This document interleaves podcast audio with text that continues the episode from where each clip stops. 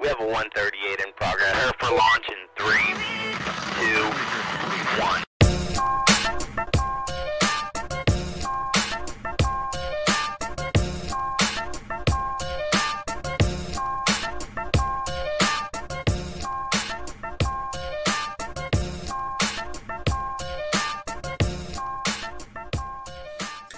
Κυρίες και κύριοι, καλησπέρα σας. Καλώς ήρθατε στην εκπομπή Σου γυρίζει το μάτι νούμερο 289 στο ραδιόφωνο του The Press Project αλλά και στο κανάλι του The Press Project στο YouTube από όπου θα μας ακούτε για τις επόμενες δύο ώρες. Κάθε Τρίτη 9 με 11, αλλά σήμερα είναι Τετάρτη, σας τη σκάσαμε και ε, δεν μπορέσαμε χθες, αναβάλαμε την εκπομπή για μόνο μία ημέρα. Οπότε σήμερα Τετάρτη και μόνο για σήμερα Τετάρτη, να το Για αυτή τη εβδομάδα. πούμε έντονα αυτό για αυτή τη βδομάδα, μόνο για σήμερα. Τετάρτη 9 με 11 και τις επόμενες δύο ώρες σχολιάζουμε, αναλύουμε και συζητούμε, συζ- συζητούμε όλη την τρέχουσα επικαιρότητα. Δεν θα κάνουμε Σαδάμ για να έχετε εδώ πέρα να κοροϊδεύει και να Προκειμένου γελάει να απέναντί κοροϊδεύετε. μου, ναι, απέναντί μου και προκειμένου να κοροϊδεύεται ο Γιάννης Μπάκος. Γεια σου Γιάννη. Καλησπέρα.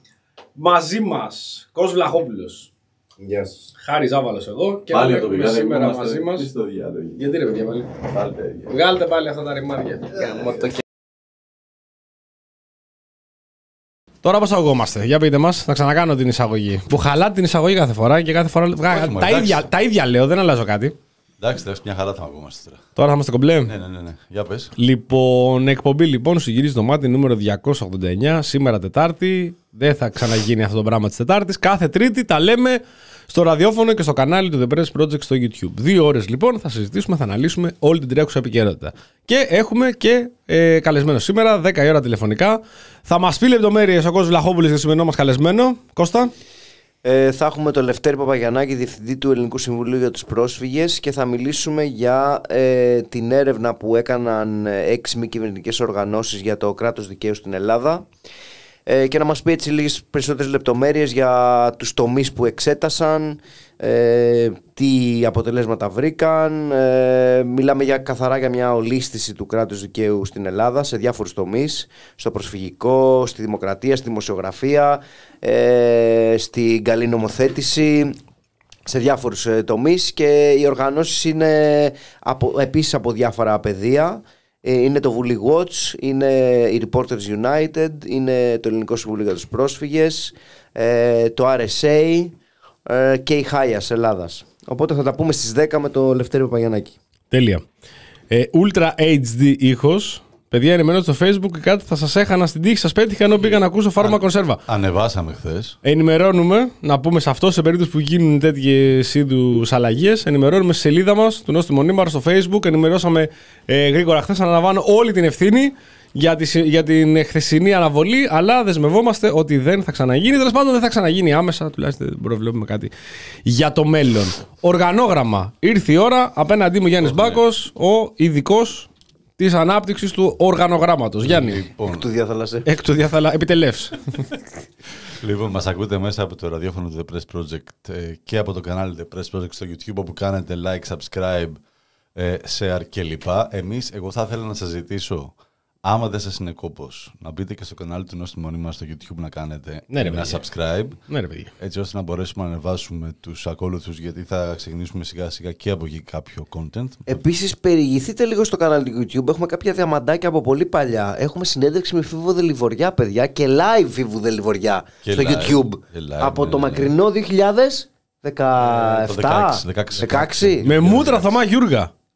Μόνο θα μαγειρεύει. Οι υπόλοιποι. Και λίγο. Ε, ναι, Και όχι. λίγο Δελιβοριά φαίνονταν. Όχι, φαίνεται και η Μαρία που ήταν Ναι, εδώ ναι, στην ναι, εκπομπή. φαίνεται και η Μαρία. Εγώ δεν φαίνομαι πουθενά για κάποιον. Με κόψανε. Τι γίνεται, ρε παιδάκι εσύ, μου. Με εσύ, γιατί φημώνανε. Με κόψαν οι άλλοι. Εγώ ήμουν βεράντα έξω.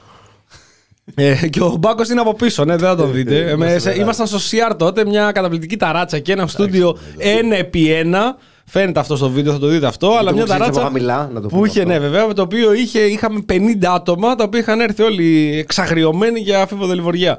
Συνέδειξη Μανώλη Γκλέζο, Ακριβώς. Ναι. με Θωμά Σωστό, Γιούργα με Θωμά Γιούργα και Γιώργο Μουργή. Γιώργο Μουργή, μπράβο. Παιδιά, ε, πα- παλιά πράγματα, ωραία, έτσι, λίγο προϊστορία, λίγο μυθολογία πια. Είναι, μπορείτε να τα χαζέψετε άμα θέλετε. Και όλα τα podcast. Και όλα τα του podcast. Μονιμάρ Θα εμφανίζονται και στο κανάλι Τέλεια, του τέλεια, Μονιμάρ τέλεια, στο τέλεια, YouTube. Μας, ακούτε, μας ακολουθείτε επίσης και στο Spotify, Google Podcast, Apple Podcast και όπου ακούτε τα αγαπημένα σας podcast. Ε, έχουν μείνει 11 κούπες. Μόνο; Συγγνώμη, Αμάν. αυτά είναι τρέλες. Ίσα προλαβαίνω δηλαδή Ε, να πάρω. Έχετε δει το βίντεο του Γεωργιάδη που δείχνει το, το τηλέφωνο και λέει Μόλις έφυγε και η τελευταία, το τελευταίο βιβλίο. Τελευταία κούπα. Ορίστε. Έχουν τώρα μείνει- μου στέλνει από η γραμματεία, μου στέλνει μήνυμα. Να το, τώρα έφυγε και η τελευταία. Λοιπόν, κάπως έτσι λοιπόν θα κάνω κι εγώ. Έχουν μείνει μόνο 11 κούπες. Ίσα προλαβαίνετε. Θα τις πάρω εγώ, στο λέω. Καταρχάς, ευχαριστούμε όλους όσους μας στηρίζουν στο Patreon, στο Buy Me Coffee, με οποιαδήποτε ε, δωρεά. Όποιοι όμως καταφέρνουν και κάνουν δωρεά από 10 ευρώ και πάνω, για κάθε 10 ευρώ λαμβάνουν ένα δώρο από εμάς. Αυτό ε, για τους επόμενους 11 θα είναι η κούπα. Ε, συγγνώμη, αλλά αυτά είναι τρέλες. Η επόμενη όμως, από τον 12ο και Θα το έπειτα. ανακοινώσει. Το έχουμε πει, το έχουμε πει την προηγούμενη φορά νομίζω. Όχι, σου είχα πει δεν είναι, σου είχα πει κάτι άλλο θα είναι. Α, οκ, Η οκ. κούπα η οποία θα είναι διαθέσιμη από την, από- για τους επόμενους 11 ε, θα γράφει πάνω, Ζάβαλε, Γιατί μισείτε την πατρίδα μου, ρε γαμότο. Γιατί μισείτε την πατρίδα μου. Ε, βέβαια, αυτό μπορεί να την πάρετε και σε περίπτωση που έχετε πάρει την πρώτη κούπα. Συγγνώμη, Ναι. αυτά είναι τρέλες, να την κάνετε set. Να έχετε Μα, δύο ε, μαζί. Εκεί ακριβώς στοχεύουμε κι εμείς. Στο ένα να πίνετε το τσάι σας, στο άλλο το χαμομήλι σας. Θα Να βγάλουμε γίνουμε- τρίτο μετά. Θέλουμε κι εμείς να γίνουμε σέτρεφλοι. Ναι, να κάνουμε σετάκι, να το σετάρετε μαζί, να έχετε όλες τις καταπληκτικές αυτές ατάκες. Γιατί δεν πρέπει να τη μισείτε αυτή την πατρίδα μου. Ρε γαμότο. Δηλαδή βγάζει μια γανάξη αυτό το πράγμα. Ελλάδα. Ελλάδα, ρε Κώστα. Ελλάδα. Ξέρουμε από Σε- Ελλάδα. ξέρεις την Ελλάδα. Ξέρουμε την Ελλάδα. Αυτό θα μπορούσε. Δεν είναι δικό μου. Δηλαδή. Καλά το τέτοιο, αλλά θα μπορούσαμε να βάλουμε Ελλάδα, ρε. Ελλάδα, ρε. Ελλάδα. Άρης Πορτοσάλτε. να πάρεις κούπα τώρα που να γράφει πάνω Άρη Πορτοσάλτε. Να είσαι, να είσαι όπως είσαι επιτόπου για το Έχει φρενοκομείο. τρελαθεί τώρα κιόλας μετά Ναι. τα πανεπιστήμια. Βρίσκεται σε ένα παροξισμό γενικότερα. Τα παιδιά λένε ότι με 11 κούπες χορταίνει όλο το chat. Ναι. Ορίστε, παιδιά. Όντως. Χορταίνει όλο το chat. με 11 σωστό. κούπες, ναι. Να, τη... να, να την πάρετε λοιπόν την κούπα για να τις πάρετε τις κούπες τελειώσουν, να έρθουν και οι επόμενες και σιγά σιγά θα βγατίζουν. Έχουμε πολλέ ιδέε τι οποίε θέλουμε να βγάλουμε και σα ευχαριστούμε, όπω είπε και ο Γιάννη, πάρα πολύ για την υποστήριξή σα όλον αυτό τον καιρό. Είναι πολύ σημαντική για να συνεχίσουμε κι εμεί να κάνουμε αυτό το, αυτό το οποίο κάνουμε. Το έργο το οποίο παράγουμε. Πάμε κλόουν. Πάμε κλόουν. Άδωνη της εβδομάδας. Πάμε Άδωνη, Άδωνη. Άδωνη Άδωνη. της εβδομάδας. Να βγάλουμε και ένα τέτοιο και ένα ηχητικό για τον Άδωνη. Κανονικά, να βάλουμε ναι, ένα. πρέπει να φέρουμε. Να βαράει κανένα τέτοιο, Α, κανένα ναι, όχι, τρομπέτα. ένα λεπτό, Ένα λεπτό. Ένα λεπτό. Λοιπόν, έχουμε τρεις. Ναι. Λοιπόν, εγώ τους έχω ήδη ρίξει να μπορούν τα παιδιά να ψηφίσουν. Φαντάζομαι ότι ε, δεν είναι. Και έχουμε δεν και είναι- μπόνους. Δεν είναι ο Παυλόπουλος μέσα. Ήταν την προηγούμενη εβδομάδα. Δεν τον έχουμε μέσα, δεν έχει Παυλόπουλο. Οκ. Εντάξει, γιατί είχαμε. Έχουμε υποψηφιότητες. Είναι πολύ, είναι πολύ, παιδιά, δεν γίνεται. Ε, Προσπαθούμε να μην βάζουμε επαναλαμβανόμενα τους ίδιους. Δεν τα καταφέρουμε πολλές φορές. Οι ίδιοι δεν τα καταφέρνουν. Θα Να μην μπορούσαμε, πούνε. ναι. Να μην πούνε. Δηλαδή, σήμερα θέλαμε πολύ να βάλουμε Οικονόμου και Παυλόπουλο για τα τέσσερα τόστ ε, που τρώει όλη η οικογένεια και χορταίνει. Και τι να κάνουν, δηλαδή, να πετάξουν τις άλλες έξι; Ε, μπα τις φάνε, δέκα. Τελειώσαν αυτά. Δέκα φέτες. Δέκα φέτες Κάποτε, τόστ. κάποτε Τις πετάγατε. Βάζαμε δύο φέτες στο τόστ και Ναι. τρώγαμε άλλες δύο περιμένοντας. Ναι. Τέσσερις. Τέσσερις. Να τους. Και μετά τις υπόλοιπε πέταγες. Γιατί είσαι τρελός. Γιατί δεν είναι. Ούτε δηλαδή, δεν, προλα... δεν προλάβαινε να χαλάσουν. Έτρωγε Τρελός. και τη έλεγε: Έχω τόσα λεφτά που δεν με νοιάζει τα έμενταλ. Σκουπίδια κατευθείαν. θα πάω αύριο, σαν τον τρελό πάλι, να περιμένω να πάρω το χαρτάκι μου σκλαβενίτη για να πάρω τις υπόλοιπες 10 να φάω τις 506. Όχι στο μασούτι. Δηλαδή, η- τα τυριά εμείς τα τρώγαμε φρέσκα. Ναι, ή που θα τα κόβες τη μία μέρα και θα τα τρώγες, ή που θα τα πέταγε. Να μυρίζεις. ρε. Δεν θα κράταγε, Να ναι, μυρίζεις. δεν θα κράταγε. Σου λέει ο άλλο θα κάτσεις πέντε μέρες στο τυρί. Όχι, θα το πετάξει το τυρί. Πορτοσάλ, ε, πώς το- Έτσι κάνουμε, Γεωργιάδης. ωραία. Όχι. Όχι. Μπορούμε να πληρώσουμε τους γιατρούς; Όχι. Όχι. Μπορούμε να πάρουμε F35; Ναι. Ναι, είναι η απάντηση. λοιπόν, για πάμε να δούμε τους κλόουν. Λοιπόν, έχουμε πρώτο υποψήφιο. Από τα αριστερά προς τα δεξιά θα το διαβάσω. Μάλιστα. Ε, Είναι ο κύριος Χρήστος Κόνστας. Χρήστος Κόνστας. Δεν έχω το ηχητικό σε αυτό, θα πούμε τι έχει πει. Έχουμε τα άλλα ηχητικά για το άλλο. Χρήστος Κόνστας, τεράστιος, καταπληκτικός, δημοσιογράφος, ο Θεός τον κάνει. Είχε βγει σε ένα κανάλι εκεί, δεν θυμάμαι σε ποιο ήταν. Και μιλάγανε για την τοποθέτηση ε, της μητέρας ε, στην εξαστική την οποία έχει, γίνεται για τα τέμπη ε, η οποία ήταν πραγματικά ένα βίντεο το οποίο αξίζει να το δείτε κυκλοφορεί παντού, μπορείτε να το γκουγκλάρετε ε, είναι ένα της κυρίας Καριστιανού ένα, ε, ένα, τρο, μια, ένα τρομερό 20 λεπτό με μια γυναίκα η οποία έχασε την κόρη της στο, στην τραγωδία στα τέμπη σε αυτή τη δολοφονία των 58 ανθρώπων και πραγματικά αξίζει να το δείτε. Τα λέει όπως ακριβώς έχουν γίνει, με το όνομά τους. Ε, ε, η ίδια, με όλη τη συναισθηματική αυτή φόρτιση την οποία έχει, προσπαθεί με στοιχεία και με γεγονότα να μιλήσει και να πει τι ακριβώς είχε γίνει εκείνη τη μέρα και ποιες είναι οι ευθύνες. Δήλωσε κιόλας μετά ότι ένας τέλεχος της Νέας Δημοκρατίας, ένας βουλευτής της Νέας Δημοκρατίας, την ώρα που μίλαγε και έλεγε αυτά τόσο σημαντικά και σοβαρά πράγματα, ο άλλος έβλεπε βίντεο, έπαιζε παιχνίδια, Candy Crush, δεν ξέρω τι έκανε στο κινητό του, έβλεπε βιντεάκια στο YouTube. OK, δεν είναι κάτι το οποίο μας εκπλήσσει γενικότερα. Αυτός λοιπόν ο άνθρωπος, ο κύριος Κόνστας, τοποθετείται, λέει μια ε, ηρωική φυσιογνωμία, μια, γυ- μια μητέρα η οποία έχει χάσει το, την κόρη της. Ε, υποκλεινόμαστε όλοι. Και λέω σε εκεί θα τελειώσει. Δηλαδή, ό,τι έχει πέρα να το πει, το λέει. Υποκλινόμαστε όλοι ακριβώς σε, αυτό το- σε αυτό το μεγαλείο και τη δύναμη που έχει αυτή η γυναίκα να βρεθεί σε αυτή την εξαστική την παροδία που γίνεται και επί 20 λεπτά να του στρίψει στη μούρη όλα τα στοιχεία. Δεν τελειώνει εκεί όμως. Λέει να βάλω και μια πολύ μικρή υποσημείωση. Μια πολύ πολύ πολύ μικρή υποσημείωση. Μικρά μικρά γράμματα. Είναι πολύ μικρά. Μπορεί να μην χρειάζεται να τα πούμε, αλλά θα τα πούμε. Δεν έγινε αίσθη. Ελπίζουμε η κυρία αυτή να μην είναι υποψήφια στο μέλλον με κάποιο κόμμα. Ε, καλά. Ναι. Το κλόουν είναι το, καλά, λι- σου. το κλόουν. Αξίζει Ναι, να το ναι, πεις. ναι, ναι, ναι. Το κλόουν είναι πολύ κομψό για τη συγκεκριμένη τοποθέτηση. Είναι κάτι το οποίο, Άθλιος. όπως είπε ο Βλαχόπουλος τώρα, είναι κάτι το οποίο προσπαθούμε κομψά να προσεγγίσουμε το ζήτημα. Πηγαίνει κατευθείαν ο συγκεκριμένος, ο Θεός τον κάνει δημοσιογράφο, να τοποθετηθεί. Δεν, θυ- δεν θυμάμαι ποιος ήταν ο παρουσιαστής της εκπομπής, ήταν εκεί ο άνθρωπος ο οποίος. Ξενάκης, νομίζω. ε, Ο Ξενάκης. ο Ξενάκης, ο οποίος είπε: Σε παρακαλώ, σταμάτα, τον κόβει επί τόπου. Άλλος είπε: «Ε, Μια μικρή υποσημείωση. Καμία υποσημείωση, μπράβο του. Ε, ο Κόνστας είπε: Ελπίζουμε να μην τη δούμε κάπου υποψήφια. Εκεί ξέρεις τι κάνεις κανονικά. Όταν το πεις αυτό το πράγμα, σηκώνεσαι, πας βγάζεις τα ρούχα σου, φοράς μια στολή κλόουν, Ναι, ναι, ναι. μόνο σου και ξαναγυρίζει το πάνελ. Δηλαδή, Ξαναγυρίζει. Ναι, Και, και πατά. Και λες, παιδιά, την Τρίτη να ξέρετε μια εκπομπή. Στην Τετάρτη, οκ. Στην οποία θα είμαι υποψήφιος. Δηλώνω μόνος μου. Μόνος μου συμμετοχή. Ψηφίστε με. Και τι κάνει στη μύτη του, honk, honk, honk, honk, επί τόπου. Όπως λες αυτή τη μαλακία Κάνει και πατάς honk, στη μύτη κάνει σου. honk, Πατάς honk. στη μύτη σου. Ναι, ναι, ναι.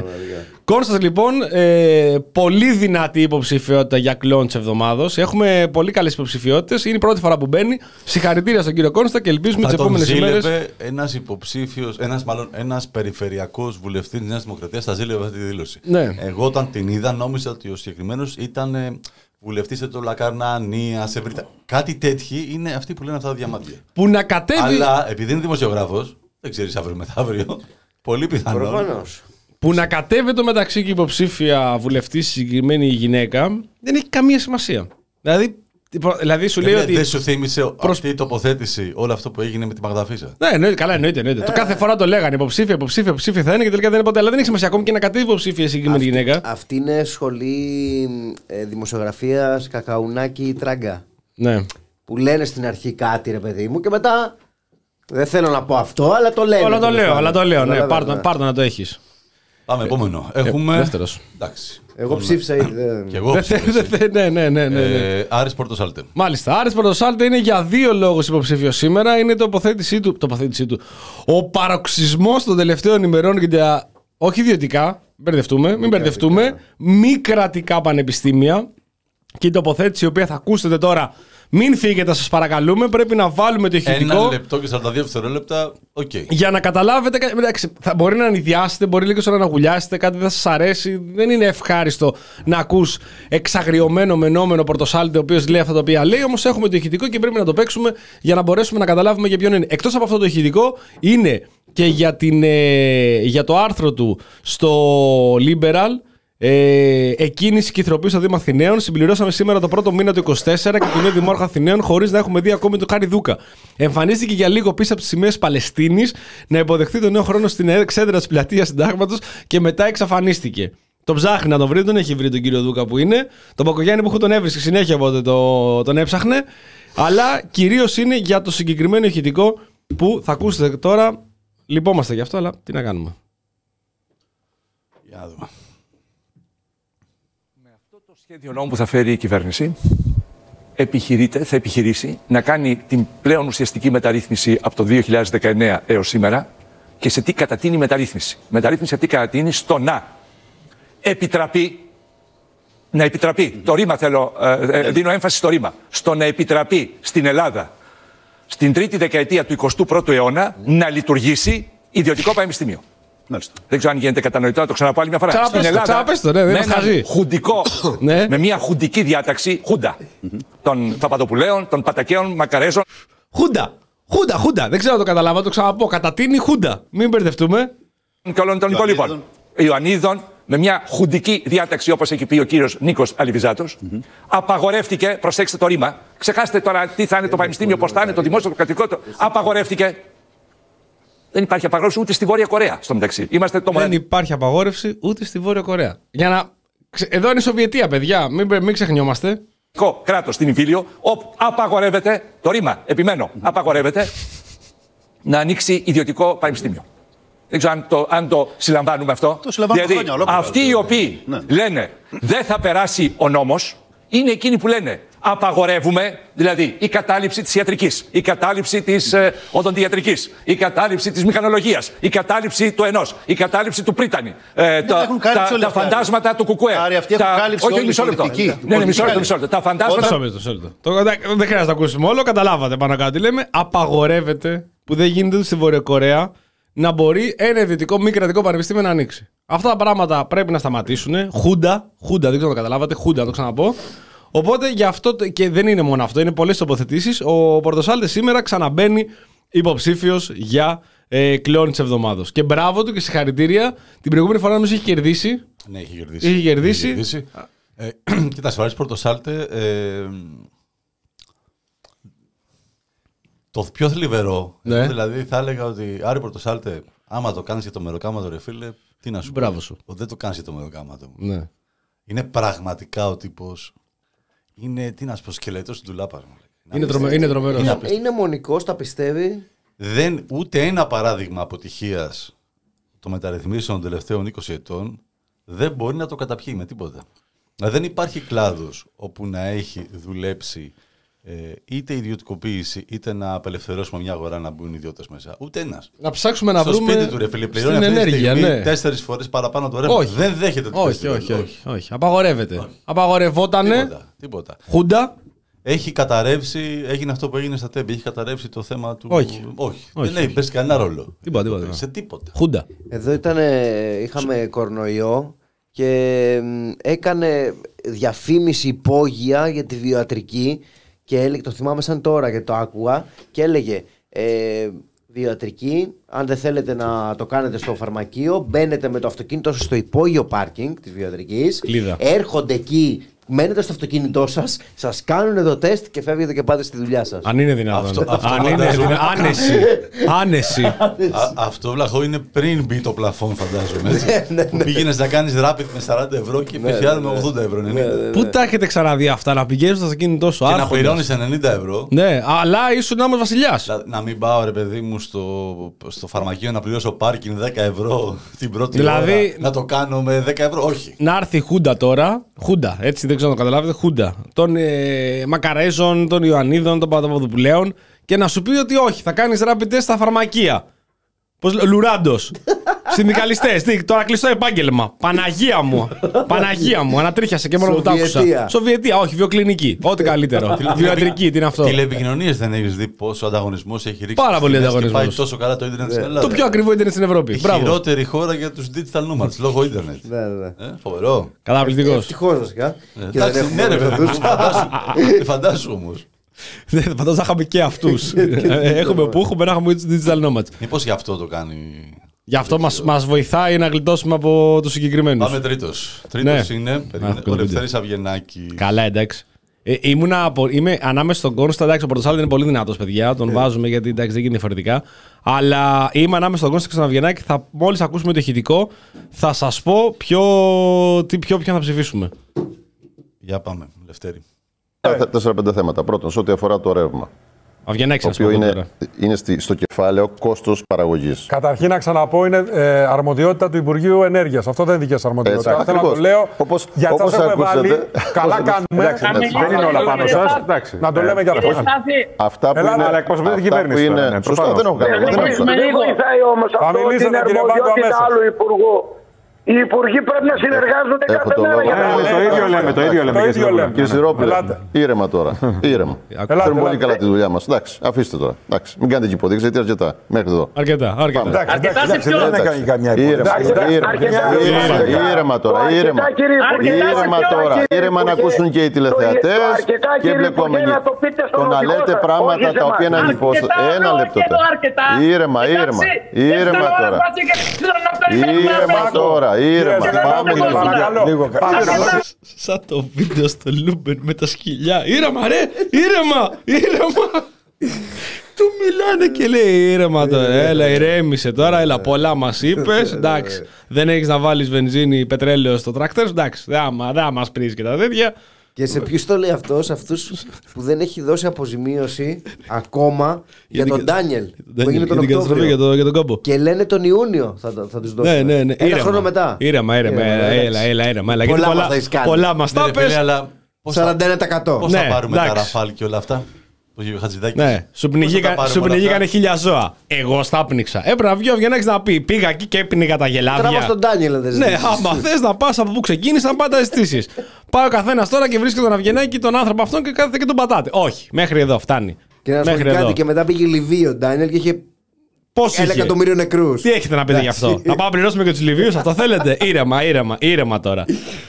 Εντάξει. 41% αυτό δεν μου αρέσει να το λέω, θα το πω στη συγκεκριμένη περίπτωση. Να πούμε επίσης ότι έχουμε μια κυβέρνηση η οποία προσβάλλει γιατρούς. Καλά, τους αγρότες είδατε πόσο τον πρόσβαλε ο Βιενάκη. Λέει ήρεμα γιατί πολλά μας τα είπατε και μέχρι εδώ. Δεν θα κάτσουμε να συζητήσουμε και πάρα πολύ μαζί σας. Γιατροί, οι οποίοι βγαίνει ο Γεωργιάδης και λέει ότι δεν είναι τα νοσοκομεία ανταγωνιστικά οι ιδιώτες, οι δημόσιοι στα νοσοκομεία, τα ιδιωτικά είναι πιο ανταγωνιστικά. Γι' αυτό θα βάλουμε ε, απογευματινά ιατρία και χειρουργία τα οποία θα τα πληρώνεις. Κανονικά πόσα είναι, πρέπει 3 χιλιάρικα, 3 χιλιάρικα. Δεν θα είναι 8, θα είναι 3. Θα νομοποιήσουμε και το φακελάκι. Γιατί να δίνεις φακελάκι, Περίμενε, παρακαλώ. περίμενε. Περιμένω. Άμα πάω εγώ και μου πούν Ναι. τρία, κάτι από εδώ, κάτι από, Κάτι εκεί, από εκεί. θα τα βρω τα τρία χιλιάρικα. Ναι. Ο Άδωνης. Ναι. Ο Άδωνης. Άμα μου πούν 8 δεν έχω. να δω. Δεν έχω, όχι, όχι, όχι. Αλλά δεν γίνεται. Τι θα κάνεις; Τι κοροϊδία είναι αυτή. Ρε. Ναι, ναι. Α, Τα περίμενε. φάγε- Εκείνα τα διαφημίσει τα τάφαγε, να το ρωτήσει ο δημοσιογράφος.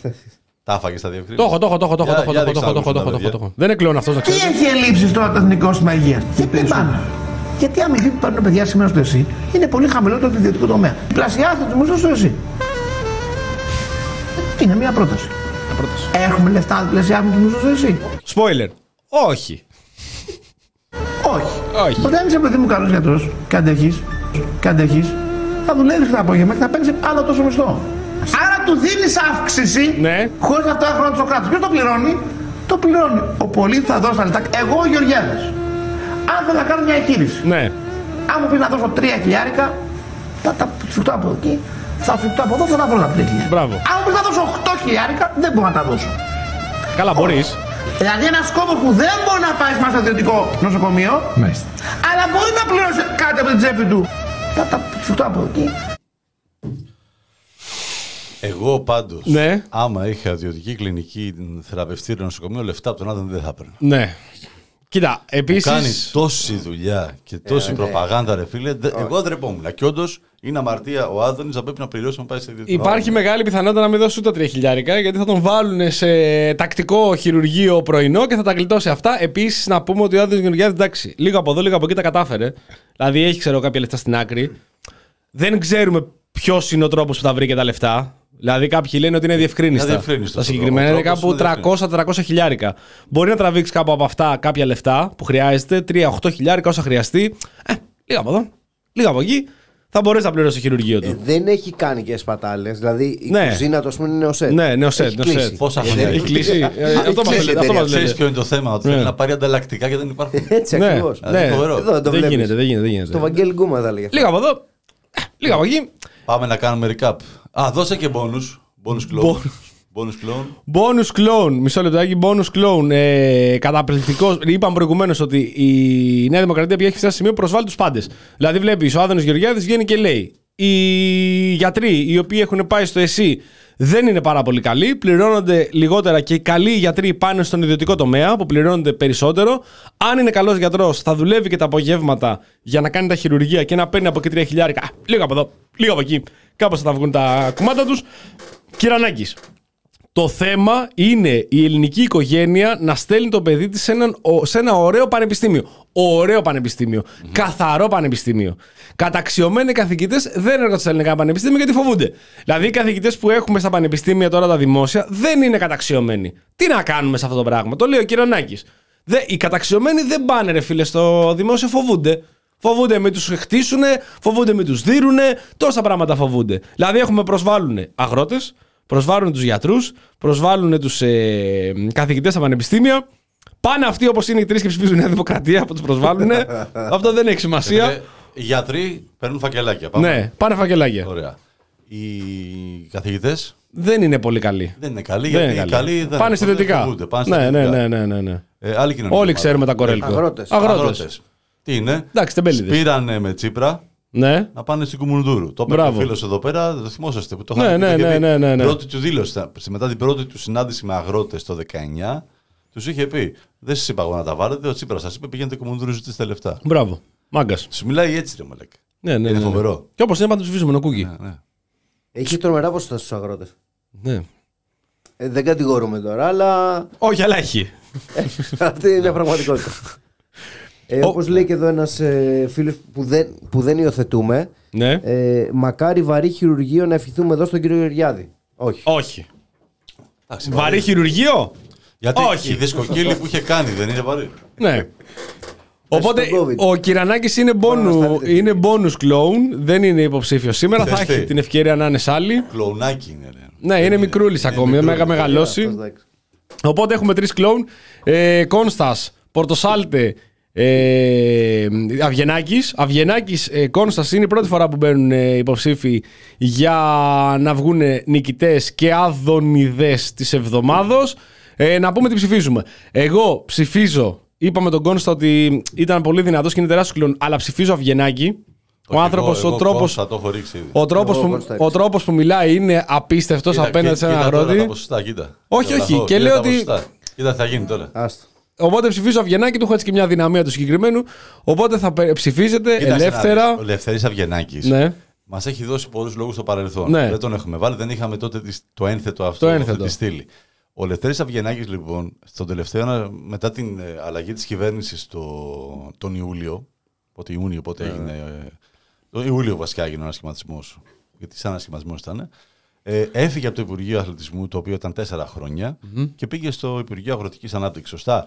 Ε, με- τις προ- τις προηγούμενες μέρες είχαμε κλείσιμο του Παγκρίτιου σταδίου γιατί έπεσε η κερκίδα. Μάλιστα. Ήταν δική του αρμοδιότητα. Είναι η περιφέρειά του το Ηράκλειο.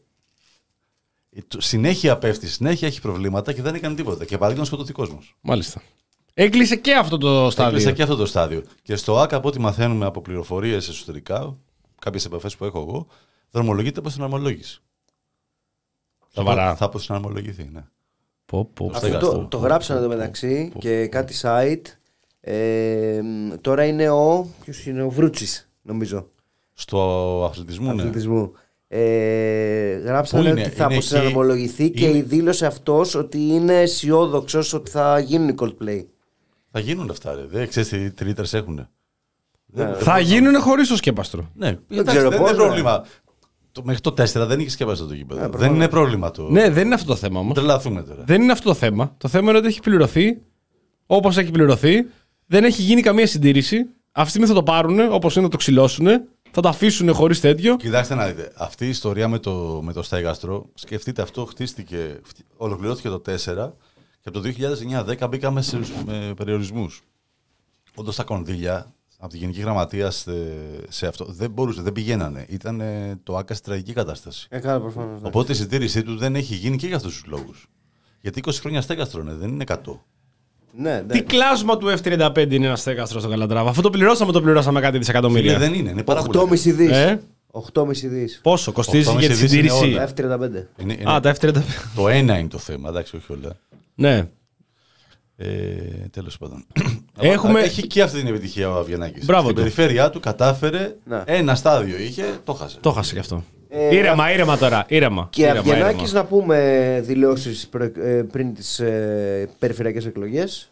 Έτσι. Ναι. Που είχε πάει στη Θεσσαλία και είχε πει. Θα δούμε. Εξάλλου θα ψηφίσετε. Για τις υποζημιώσει. Και τις υποζημιώσεις. Το Ψηφίσαν δούμε, ρε όμως. φίλε. Ψηφίσανε. Ψηφίσαν, αλλά. Ψηφίσανε τον. ε, Πώς το λένε, τον. ε, Όχι της τον αντιπολίτευσης, αγοραστό, τον ναι, άλλον, τον ναι. Το Κουρέτα. Πασοξίδης. τον Κουρέτα. Τον κουρέτα. Ε, οπότε τώρα Ιούνι και ήρεμα τώρα εσείς οι αγρότες. Και ήρεμα, εντάξει, γιατί πολλά μας τα δεν είπατε. ψηφίσετε καλά. Ε, εντάξει, έλα. Δεν τώρα. έπρεπε να του πει λάρωσε. Ναι, ναι, ναι, ναι. Λάρωσε, λάρωσε. Έλα, έλα, φτάνει τώρα γιατί μας έχεις πρίξει λίγο. Έλα. Ποιος είσαι εσύ εκεί πέρα, πώς λέγεσαι για τέτοιο, εντάξει. Και δεν του πει κανένας τίποτα γιατί τα είχε πει. Ε, τα είχε πει, ας προσέχατε. Ψηφίσα τον κουρέτα και ας προσέχατε.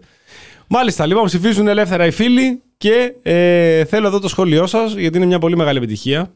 Πριν ε, δε- τηλεφωνικά πάμε, θα πάμε στις 10 η ώρα 10 έχουμε χρόνο. για να μιλήσουμε. Θέλω το πρώτο σας σχόλιο για την πολύ μεγάλη επιτυχία, την οποία εντάξει, εδώ λέμε τα αρνητικά, αλλά να πούμε και κάποια θετικά, ρε παιδιά. Να πούμε και κάποια θετικά. Λίγο, λίγο θετική ατζέντα. Δεν γίνεται αυτό το πράγμα. Γκρίνια, γκρίνια, μιζέρια. Πώς έχει πει ο Μπαγκογιάννη. Τόση μιζέρια.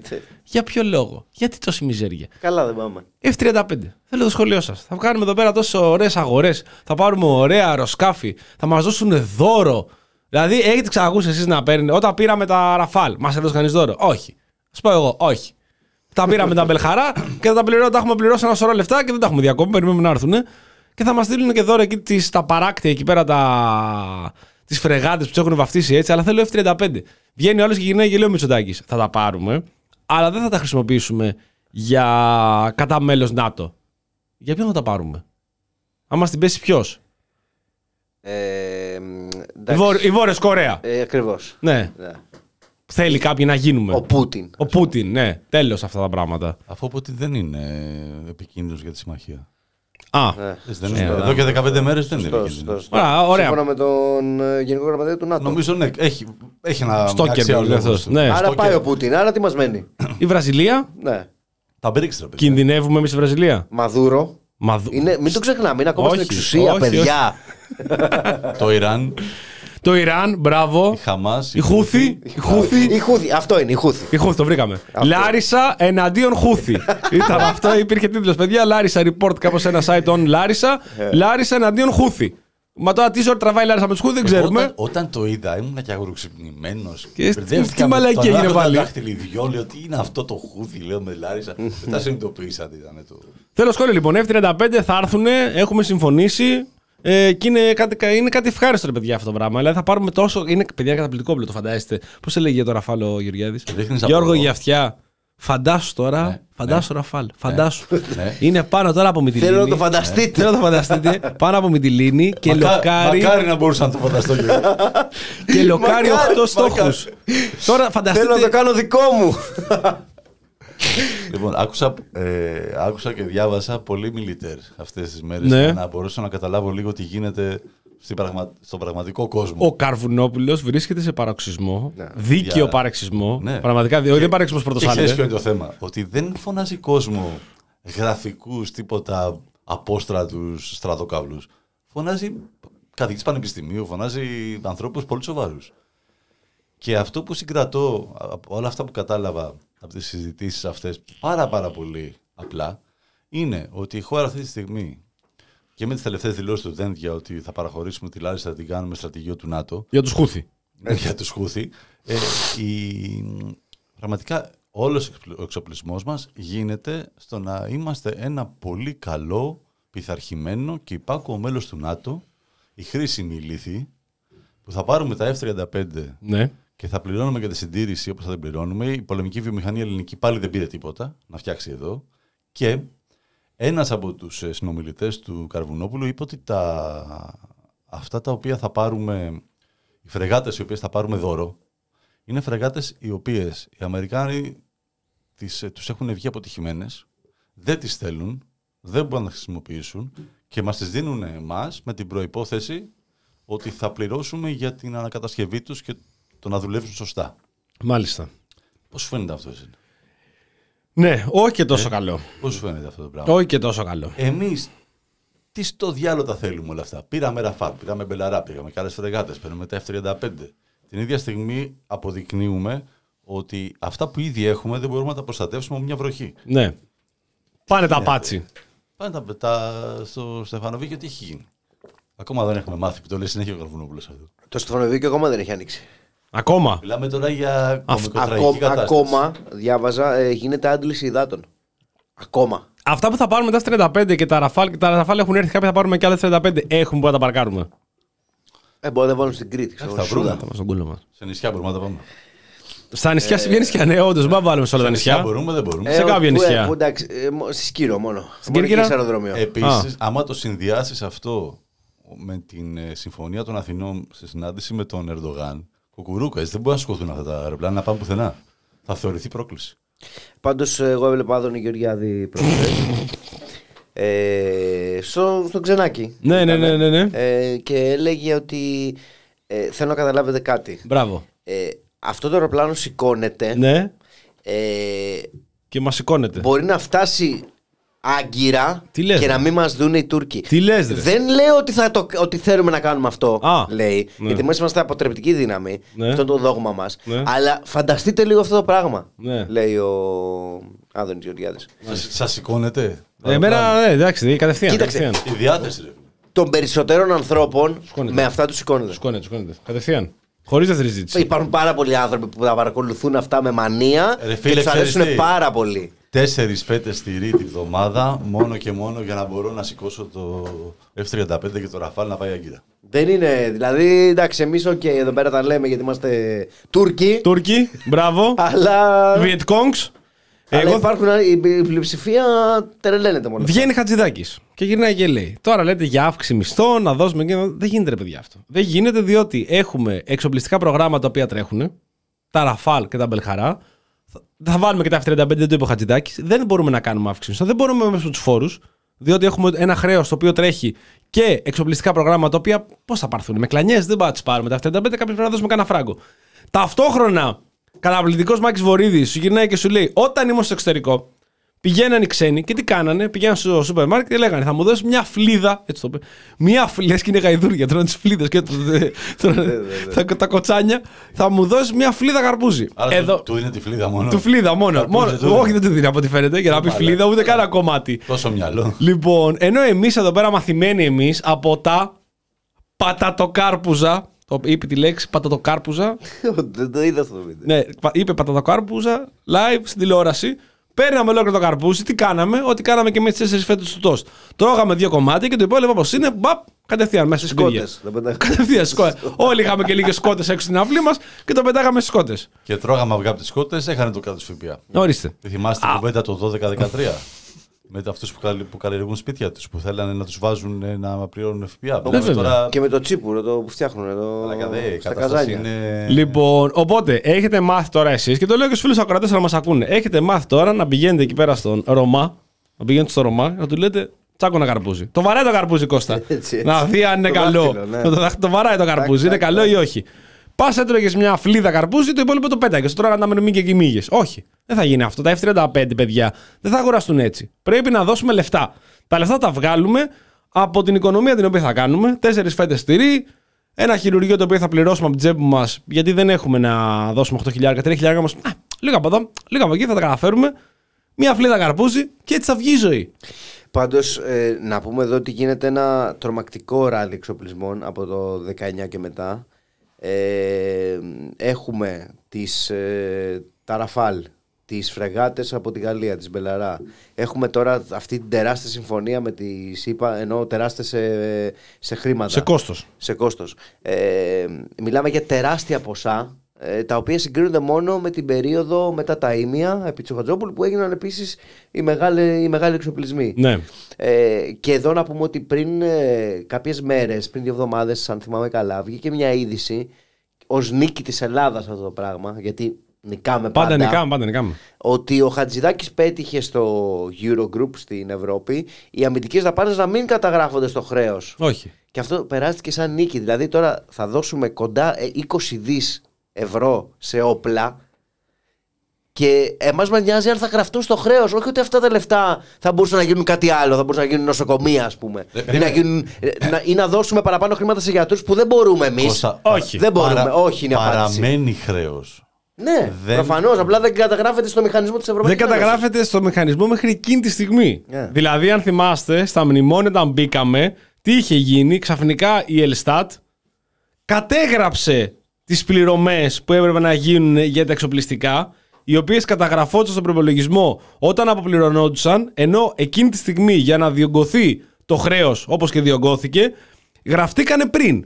Οπότε, μέχρι τότε που δεν γραφόταν ή κάνα κάποια κόλπα εκεί με σημείτι, με καραμαλί που κάνουν τα κόλπα από εδώ και από εκεί και τα σβήνανε, τα εγγράψανε και βγήκε, ξέρω εγώ, 120% ε, τα, η- το χρέος το οποίο θα πληρώσουμε. Τώρα δεν θα, το, εγγρα- δεν θα το γράψουν και να τα πάρουμε, αλλά σε 5, σε 10 χρόνια, αν χρειαστεί να ξαναμπούμε στα μνημόνια, που εγώ θεωρώ δεδομένο θα ξαναμπούμε στα μνημόνια, μετά το 26, είναι αδύνατον να μην μπούμε σε κάποια μορφής μνημόνιο, σε κάποια μορφής λιτότητα που συνεχίζεται βέβαια η λιτότητα, δεν έχει, έχει αλλάξει, αλλά με πιο επίσημη ονομασία θα τα ξαναεγγράψουν πάνω στα χρέη και πάλι θα βγούμε με 300% ε, διαφορά του χρέους που θα πρέπει να πληρώσουμε. Ε, να συμπληρώσουμε επίσης ότι αυτό το οποίο είναι... Επειδή 8 χρόνια δεν είναι τίποτα για ένα, Μπροστά κράτος, στην ενιότητα. για ένα κράτος και την οικονομία του, το 2032 ολοκληρώνεται ουσιαστικά ολοκληρώνεται η περίοδος του ρυθμισμένου χρέους. Μάλιστα. Και από εκεί και πέρα η χώρα βγαίνει έξω και, και τοκίζονται όλα με τρέχοντα επιτόκια. Κάτι που αυτή τη στιγμή ε, είμαστε πολύ τυχεροί που μες στην κρίση αυτή δεν το είχαμε, γιατί δεν φορτωθήκαμε παραπάνω χρέος.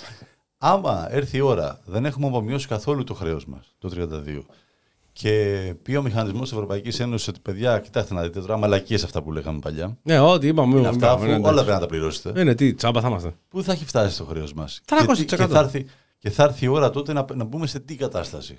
Θα σώζεται, τι θα έχουμε να μεταρρυθμίσουμε άλλο μετά; Έχει μείνει κάτι να μεταρρυθμιστεί σε πολλά εισαγωγικά έτσι. Θα έχει αναπτυχθεί ραγδαία. μέχρι Ναι, το ρε, 32. digital Και nomad θα έχεις full. λίπος. Έχουμε ξεχάσει τη λέξη. Τι λίπος, υπάρχει λίπος ο Έλληνας. Είχε λίπος τότε. Το 10 και Εγώ το πιστεύω 9. θα κάνουμε κογκουρέσιο του 32 που λέει εδώ. Σίγουρα, ρε. Εδώ θα Σίγουρα. είμαστε, Και ρε, τα τι παιδιά να μας. κάνεις. Από, από, το 16, από το 15 κάνουμε. Εγώ πάντως τρελαίνομαι, τρελαίνομαι. Όπως βγαίνει ο Βορύδης τώρα και προσπαθεί να σου πει για το θέμα τη ακρίβεια ότι δεν γίνεται να τρώτε ολόκληρο το καρπούζι και πρέπει να πάρετε να κόψετε μια φέτα καρπούζι. Είναι πολιτική η οποία εφαρμόζεται από κουβεντολόι που γίνεται από μπαρμπάδες σε καφενεία. Δηλαδή αυτά με φακελάκια, με καρπούζια τα οποία πετάγονται, με τέσσερις φέτες τό, με τους νέους που δεν θέλουν να δουλέψουν. Τι κάνουν τώρα οι νέοι καταλήψεις. Ε, καλά, εντάξει. Με το ένα με το άλλο είναι κουβέντες με μπαρμπάδες και απευθύνονται αποκλειστικά εκεί. Δηλαδή έχει ο μπάρμπας ανοιχτή την τηλεόραση, ακούει βορίδι που λέει ότι εγώ ήμουν στο εξωτερικό. Αυτά τα ακούγαμε τόσα χρόνια. Όλη μέρα. Όλη Μο- μέρα. Αυτό και τόσα χρόνια τα ακούγαμε από όλους. Ότι στο εξωτερικό τι κάνουν, παίρνουν μια φέτα καρπούζι. Ε, Δηλαδή, όχι ότι δεν έχουν καρπούζι εκεί πέρα πάνω και μέχρι να έρθουν τα Ή έρχονται το καρπούζια. καλοκαίρι και βάζουν μια σαλάτα στη μέση. Μια σαλάτα στη Δέκα μέση. άτομα. Και Ωραίο. τίποτα. ναι, μπαρμπάδες. Ωραίο, μπαρμπάδες. Πρόσεξε την ίδια στιγμή, άμα έχεις μαγαζί, ο ίδιος δεν σε μαλακά, έρχονται κάθε ναι, δεκάτο. ναι, ναι, ναι, ναι. Την κράζεις. Ναι, ναι. Αλλά όταν έχει έρθει να κατηγορήσει το διπλανό σου, Θα πεις ότι είσαι πολύ καλή. πήρε τώρα αντί για τη σαλάτα, πήρανε και τέσσερα πιάτα, τέσσερα τέσσερα πιάτα. Αν είναι Ε, και Αυτό δυνατόν. είναι ο Έλληνας. Σπατάλη. Παίρνει ε, 10 κιλά κρέας και τσακώνεται ποιο θα πληρώσει. Ναι. Και τι θα κάνει; Είναι και με το μάτι μου. ρε, τώρα. Και τι θα και το κάνει; φιλότι μου επίσης. Ε, Τρώει την μπριζόλα, τρώει λίγο εκεί το κρεατάκι, το κοκαλάκι και το πετάμε. Το Πώς μεδούλι, με το τη- μεδούλι τα αφήνουμε έτσι, που Έτσι. είναι όλη η πρωτεΐνη. Ακριβώς. Τώρα, πρώτο θέμα. Το 2018. Απαγορευτική έξοδος στις αγορέ με επιτόκιο 4,37 στα ομόλογα.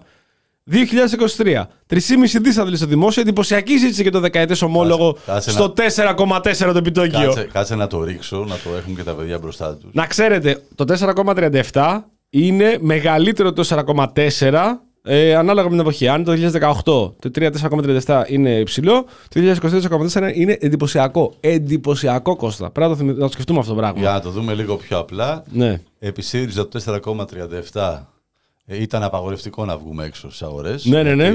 Τα είχε πάει χάλια ο ΣΥΡΙΖΑ. Τώρα με Νέα Δημοκρατία είναι εντυπωσιακή ζήτηση με 4,4. Τρένο. Δηλαδή που θα πληρώσουμε παραπάνω. Μητσοτάκης. Άμα βγαίνεις με 4,4 στι αγορές, όλοι θα σου πάρουν, ρε φίλε. Ξέρω εγώ, αφού πληρώνεις παραπάνω επιτόκιο. Ναι. Ναι.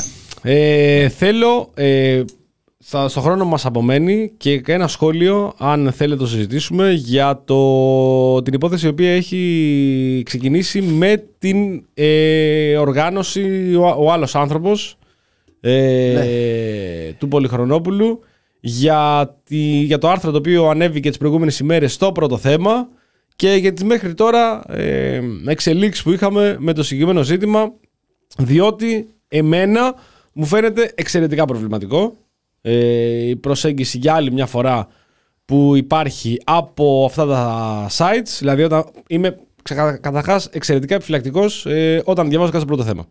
Και μόνο στο πρώτο θέμα. Έμαθα γενικότερα ότι μαζευτήκαν διάφοροι δημοσιογράφοι όταν είχαν αυτό το θέμα και μόνο το πρώτο θέμα το ανέλαβε για να το ανεβάσει. Ε, είπε θα το πάρω πάνω μου. Έχει δείξει ότι μέχρι τώρα αυτές τις μέρες έχει πάρει εντελώς όλη την υπόθεση πάνω, της, πάνω του το συγκεκριμένο site Και ο Βαγγελάτος. και ο Ευαγγελάτος. και θέλω ότι πώς το βλέπετε εσείς, τι πιστεύετε, όλα αυτά τα οποία έχουν ακουστεί. Διότι μία φωτογραφία με τον Πολυχρονόπουλο να παίζει φρουτάκια δεν σημαίνει απολύτως τίποτα. Θα μπορούσε να σημαίνει πολλά, αλλά ταυτόχρονα δεν σημαίνει και απολύτως τίποτα. Όχι, αλλά αν υπάρχει αυτό το πόρισμα της αρχής ξεπλήματος για το βρώμικο χρήμα. Εντάξει, είναι σοβαρό. Υπάρχει αυτό το πόρισμα όμως; το έχουμε αυτό το πόρισμα; δεν ξέ- εντάξει, Γιατί το πρώτο πολλά θέμα λέει ότι το πορίσματα, έχει. πολλά πορίσματα είχαμε ε, και για την υπόθεση της κυβωτού του κόσμου. Με τον Πάτερ Αντώνιο. Αλλά μέχρι τώρα δεν έχουμε κάτι. Ναι, Όχι εντάξει. απλά ε, απαλλάχθηκε, αθώθηκε σε κάποιες. Ναι, όταν εγώ διάβαζα ότι είχε Porsche Cayenne με οποία κυκλοφορούσε και τελικά αποδείχθηκε ότι ήταν ένα Kia Sportage. Είμαι λίγο επιφυλακτικός. Κοίταξε, στην Κιβωτό του Κόσμου έγινε κακοδιαχείριση. Έχει Ναι. γίνει. Ε, τώρα για τον πολυχρόνιμο δεν ξέρω. Οκ. Αλλά εμένα, εγώ δεν αμφισβητώ το πόρισμα αυτό. Εγώ πιστεύω ότι ε, αν υπάρχει τέτοιο πόρισμα, ε, θα μιλάμε για σοβαρές καταγγελίες. Μμμ. Ε, μ, να, να παίρνει δηλαδή χρήματα δωρεών 600.000 ευρώ και να τα παίζει ή να τα χρησιμοποιεί για, για τον ίδιο ας πούμε ε, και για την οικογένειά του. Αν, ε, σ- αν υπάρχει τέτοιο πόρισμα θα είναι σοβαρό. Ε, το θέμα δεν είναι αυτό. Το θέμα είναι πώς ε, πάλι είναι θέμα ε, Επικοινωνίας. επικοινωνίας και πώς αυτό το πράγμα εκμεταλλε- ε, γίνεται εκμετάλλευση από τα μέσα μαζικής ενημέρωσης ε, για να, σε μια προσπάθεια να στοχοποιήσουν Την οργανώσεις συλλήβδιν. Ακριβώς. Οργανώσεις της κοινωνίας των πολιτών. Έτσι. Ε, αλλά είναι δύο διαφορετικά θέματα. Δηλαδή, ε, αν ε, πρέπει να δούμε τι διαφθορά υπάρχει σε πάρα πολλούς τομείς, οι οποίοι δεν αγγίζονται ποτέ, δεν αγγίζονται μεγάλοι επιχειρηματίες, δεν αγγίζονται, δεν αγγίζονται το λαθρεμπόριο, δεν αγγίζονται η μαφία, τα λέγαμε τις προηγούμενες φορές, οι εκβιασμοί, όλο αυτό το μαύρο χρήμα που κυκλοφορεί και υπάρχει μια τάση ε, στοχοποίησης ε, οργανώσεων. Ε, εκεί πέρα ε, και, και με το προσφύγιο έχει γίνει πολύ αυτό. Ε, εκεί πέρα αυτό, αυτό που παίζει πάρα πολύ στα headlines είναι ε, οργανώσεις όπως η Κυβωτός του Κόσμου, ο Άλλος Άνθρωπος, Το χαμόγελο του παιδιού. Το χαμόγελο του παιδιού. Ε, Το οποίο στοχοποιήθηκε και αυτό σε πολύ μεγάλο βαθμό, αλλά Στοχοποιήθηκε. λόγω του Γιαννόπουλου και όλων των υπόλοιπων αυτό το πράγμα λίγο ε, ξεχάστηκε και πήγαμε στην κυβέρνηση του κόσμου. Ε, να πούμε εδώ όμως και ένα, ένα βασικό πράγμα. Αν, αν έχουν γίνει αυτά τα πράγματα ε, από τον άλλο άνθρωπο, ε, θα μιλάμε για ένα αρνητικό, ε, μια αρνητική εξέλιξη που θα έπρεπε να, να είχε υπολογιστεί αυτό το πράγμα πριν γίνουν αυτές οι ενέργειες. Δηλαδή, όταν είσαι μια οργάνωση που παρέχεις δωρεάν γεύματα σε άπορους και σε πρόσφυγες και τα λοιπά, ό,τι έκανε δηλαδή ο Πολυχρονόπουλος, ε, αν ευσταθούν οι καταγγελίες θα μιλάμε κάτι, για, για κάτι πολύ σοβαρό γιατί παίρνεις στην πλάτη του ε, κόσμο που στήριξε την αλληλεγγύη και την προσφορά σε αυτούς τους ανθρώπους. Αλλά να διαχωρίσουμε, όπως Έτσι. είπες και εσύ προηγουμένως, τη συγκεκριμένη οργάνωση με όλες τι υπόλοιπες οργανώσεις οι οποίες Ναι, δραστηριοποιούνται. Κάτι το οποίο δεν το κάνουν. Προσπαθούν Ναι, σε ναι, γενικότερα ναι. να χτυπήσουν όλες τις οργανώσεις οι οποίες ε, στέκονται αλληλέγγυα στους ανθρώπους οι οποίοι έχουν ανάγκη. Εγώ, όσο έχω παρακολουθήσει πάντως, περιμένοντας το πόρισμα, περιμένοντας οτιδήποτε, αυτό το οποίο λες και είπες προηγουμένως είναι πολύ σημαντικό. Λείπει ένα δισεκατομμύριο. Δεν θέλω να κάνω σε ψωδικία σε αυτήν την περίπτωση. Αλλά όταν λείπει ένα δισεκατομμύριο από τον ΑΕΒ, Ναι, ναι. υπάρχει μια τρύπα ενός δισεκατομμυρίου από τον ΑΕΒ. Θεωρώ λίγο υποκριτικό να Συμφωνώ. ασχολούμαστε με το συγκεκριμένο όταν υπάρχουν πολύ μεγαλύτερα ζητήματα. Σε αυτό Τώρα, συμφωνώ. με τις τώρα, μέχρι τώρα αναρτήσεις από το πρώτο θέμα, δηλαδή όταν διαβάζω αυτό που μας που μας στείλατε προηγουμένως, ότι ο Πολυχρονόπουλος, να το διαβάσουμε, ο Κωνσταντίνος Πολυχρονόπουλος είχε παίξει οικογενειακή ιστορία σε επεισόδιο για τον Τζόγο. Ναι, εντάξει. Αυτό είναι Τι κλασική σημαίνει, δολοφονία χαρακτήρα. τι σημαίνει αυτό, τι υποδηλώνει; Η φωτογραφία που κυκλοφόρησε ε, ότι έπαιζε φρουτάκια δείχνει κάτι, θα μπορούσε να δείξει κάτι, το οποίο βέβαια απ' την άλλη δεν, δεν χρειάζεται να κυκλοφορήσει. Υπάρχουν ε, δικαστικές αρχές οι οποίες θα πρέπει να κάνουν τη δουλειά τους. Έτσι. Όταν κυκλοφορούν αυτές τις φωτογραφίες και ειδικά όταν αυτό το οποίο βγαίνει παράξενο και κυκλοφορεί ότι ο ίδιος μπορεί να ήταν εθισμένος στον τζόγο και ο οποίος λέει ότι δεν έχω παίξει φράγκο ε, από την οργάνωση για στον τζόγο και θα το δούμε αυτό τις επόμενες ημέρες πώς θα, αν, αν ευσταθεί, αν είναι αλήθεια ή όχι. Όταν προσπαθούν να χτυπηθούν όλες αυτές τις οργανώσεις με ένα κράτος το οποίο είναι απόν όλα αυτά τα χρόνια και και πολλοί συμπολίτες μας και πολλοί πρόσφυγες, άνθρωποι που έχουν ανάγκη, προστρέχουν σε αυτούς τους ανθρώπους, σε αυτές τις οργανώσεις για να μπορέσουν να έχουν ένα πιάτο φαΐ. Δεν μιλάμε τώρα για περισσότερα, μιλάμε για ένα πιάτο φαΐ. Να μπορέσουν να βγάλουν τη μέρα. Αυτές οι κινήσεις και αυτές οι δημοσιοποιήσεις όλων αυτών των στοιχείων μου φαίνονται απλά εξαιρετικά προβληματικές. Θα το δούμε στο μέλλον, σίγουρα. Υπάρχει κόσμος ο οποίος στηρίζει, υπάρχει κόσμος ο οποίος περίμενε αυτό στη γωνία για να βγει, για να μπορέσει να βγάλει όλη αυτή την κακία και για να γυρίσει. Μην δίνετε φράγκο σε κανέναν. ναι. Σε κανέναν να μην δώσετε φράγκο. Εμείς εδώ κιόλας και σαν. Μόνο στο Μητσοτάκι. Μόνο μπράβο, μόνο στο Μητσοτάκι να δίνετε λεφτά και στον Άδωνο Γεωργιάδη για να μπορέσει να έχετε διευκρίνηστα. Έχουμε δηλαδή έναν υπουργό και βουλευτή της κυβέρνησης, ο οποίος το γράφει μέσα στο αγγελικό πόρισμα ότι έχει ποσά αδιευκρίνηστα. Εκεί θέλουν να κάνουν μια έρευνα. Μιλάμε πάνω κάτω και ίδιο ποσό έτσι. 600 χιλιάρικα αυτή τη στιγμή ερευνάται ο Πολυχρονόπουλος τι έχουν γίνει και ο Γεωργιάδης έχει 400 χιλιάρικα διευκρίνηστα. Ζαβάλα, ξέρεις τι μου θυμίζει αυτή η ιστορία; Ε, επειδή η ΑΔΕ και όλο αυτό το κομμάτι του οικονομικού εγκλήματος ε, δεν μπορεί με τίποτα να, να χτυπήσει ουσιαστικά τίποτα. Δηλαδή, κανένα μεγάλο οικονομικό έγκλημα. Ε, βλέπουμε στην Οβάρτης τι γίνεται, βλέπουμε άλλες περιπτώσεις, βλέπουμε χρη... πράγματα που κάνουν μπαμ. Ε, πάμε να βρούμε τώρα τους αλληλέγγυους, τους μικρο... Τα ρεβίθια που βράζουν. κλπ. Μου θυμίζει πάρα πολύ την ιστορία με τους μπάτσους στην Greek Mafia και τα ματ στα σπίτια τους πληστηριασμούς. Ναι. Δηλαδή δεν μπορούμε να ασχοληθούμε με το μεγάλο έγκλημα εκεί έξω και πάμε να κάνουμε εφέ Άσα να τώρα. σκοτώνονται. Τι, μπαμπακά, άστο σκοτώνονται. αυτούς. Ναι. Δεν μπορούμε έτσι κι αλλιώς. Δεν μας επιτρέπεται και για πολλούς λόγους από ό,τι φαίνεται. Και γιατί είναι πάρα πολύ μπλεγμένοι και συνάδελφοι, αλλά και γιατί δεν υπάρχει πολιτική βούληση ή υπάρχει πολιτική κάλυψη. Δηλαδή είναι και τα δύο. Είναι και η βούληση και η κάλυψη. Εδώ βλέπουμε πως όπως οι μπάτσι πάνε ε, τα ΜΑΤ και λοιπά τα οποία μας λένε ρε παιδιά, εμείς είμαστε, κάνουμε τη δουλειά μας και μας βρίζετε. Πάνε στα σπίτια της, ε, το σπίτι της Κολοβού μέσα στη νύχτα να την πετάξουν έξω για να πάρουν το σπίτι για ένα φαντ. Έτσι λοιπόν και το οικονομικό έγκλημα, αντί να ασχοληθεί με τα πολύ μεγάλα θέματα, πάει ασχολείται. Ε, που δεν λέμε να μην ασχοληθεί, αλλά για επικοινωνιακούς λόγους, επειδή κάπως πρέπει να δικαιολογείται και η δουλειά ε, μιας ολόκληρης αρχής, ασχολούμαστε με, τον, με έναν άνθρωπο ο οποίος κάνει κάτι που δεν είναι παράνομο, καταρχάς.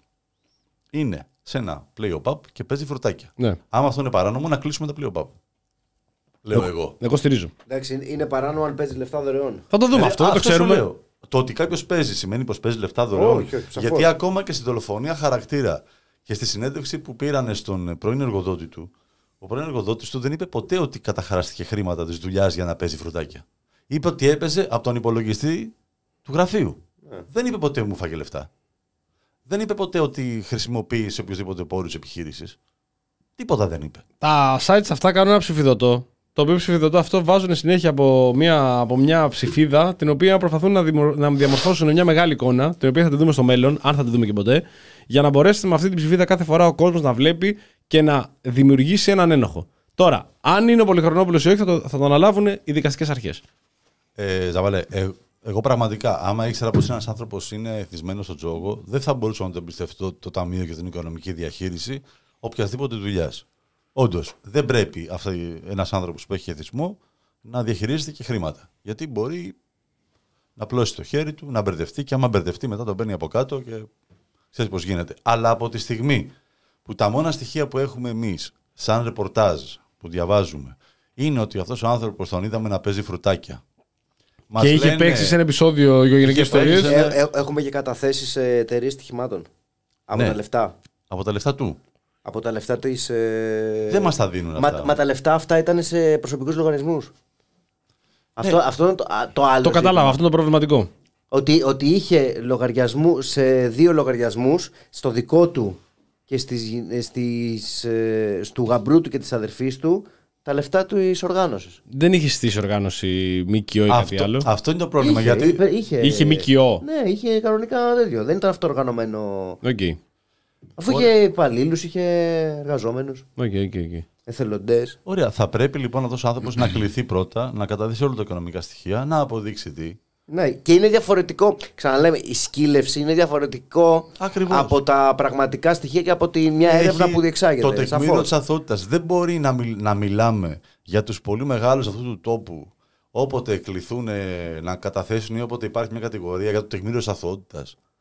Για τον Βαγγέλη το Μαρινάκη, για τον Άδωνη το Γεωργιάδη, για τον ένα και τον άλλον. Και να μην ισχύει για έναν άνθρωπο ο οποίος πρώτα απ' όλα έχει επιδείξει ένα σπουδαίο κοινωνικό έργο. Ανεξάρτητα τι μπορεί να αποδειχθεί ότι έχει κάνει, δεν αναιρεί το έργο που έχει πραγματοποιήσει τόσα χρόνια.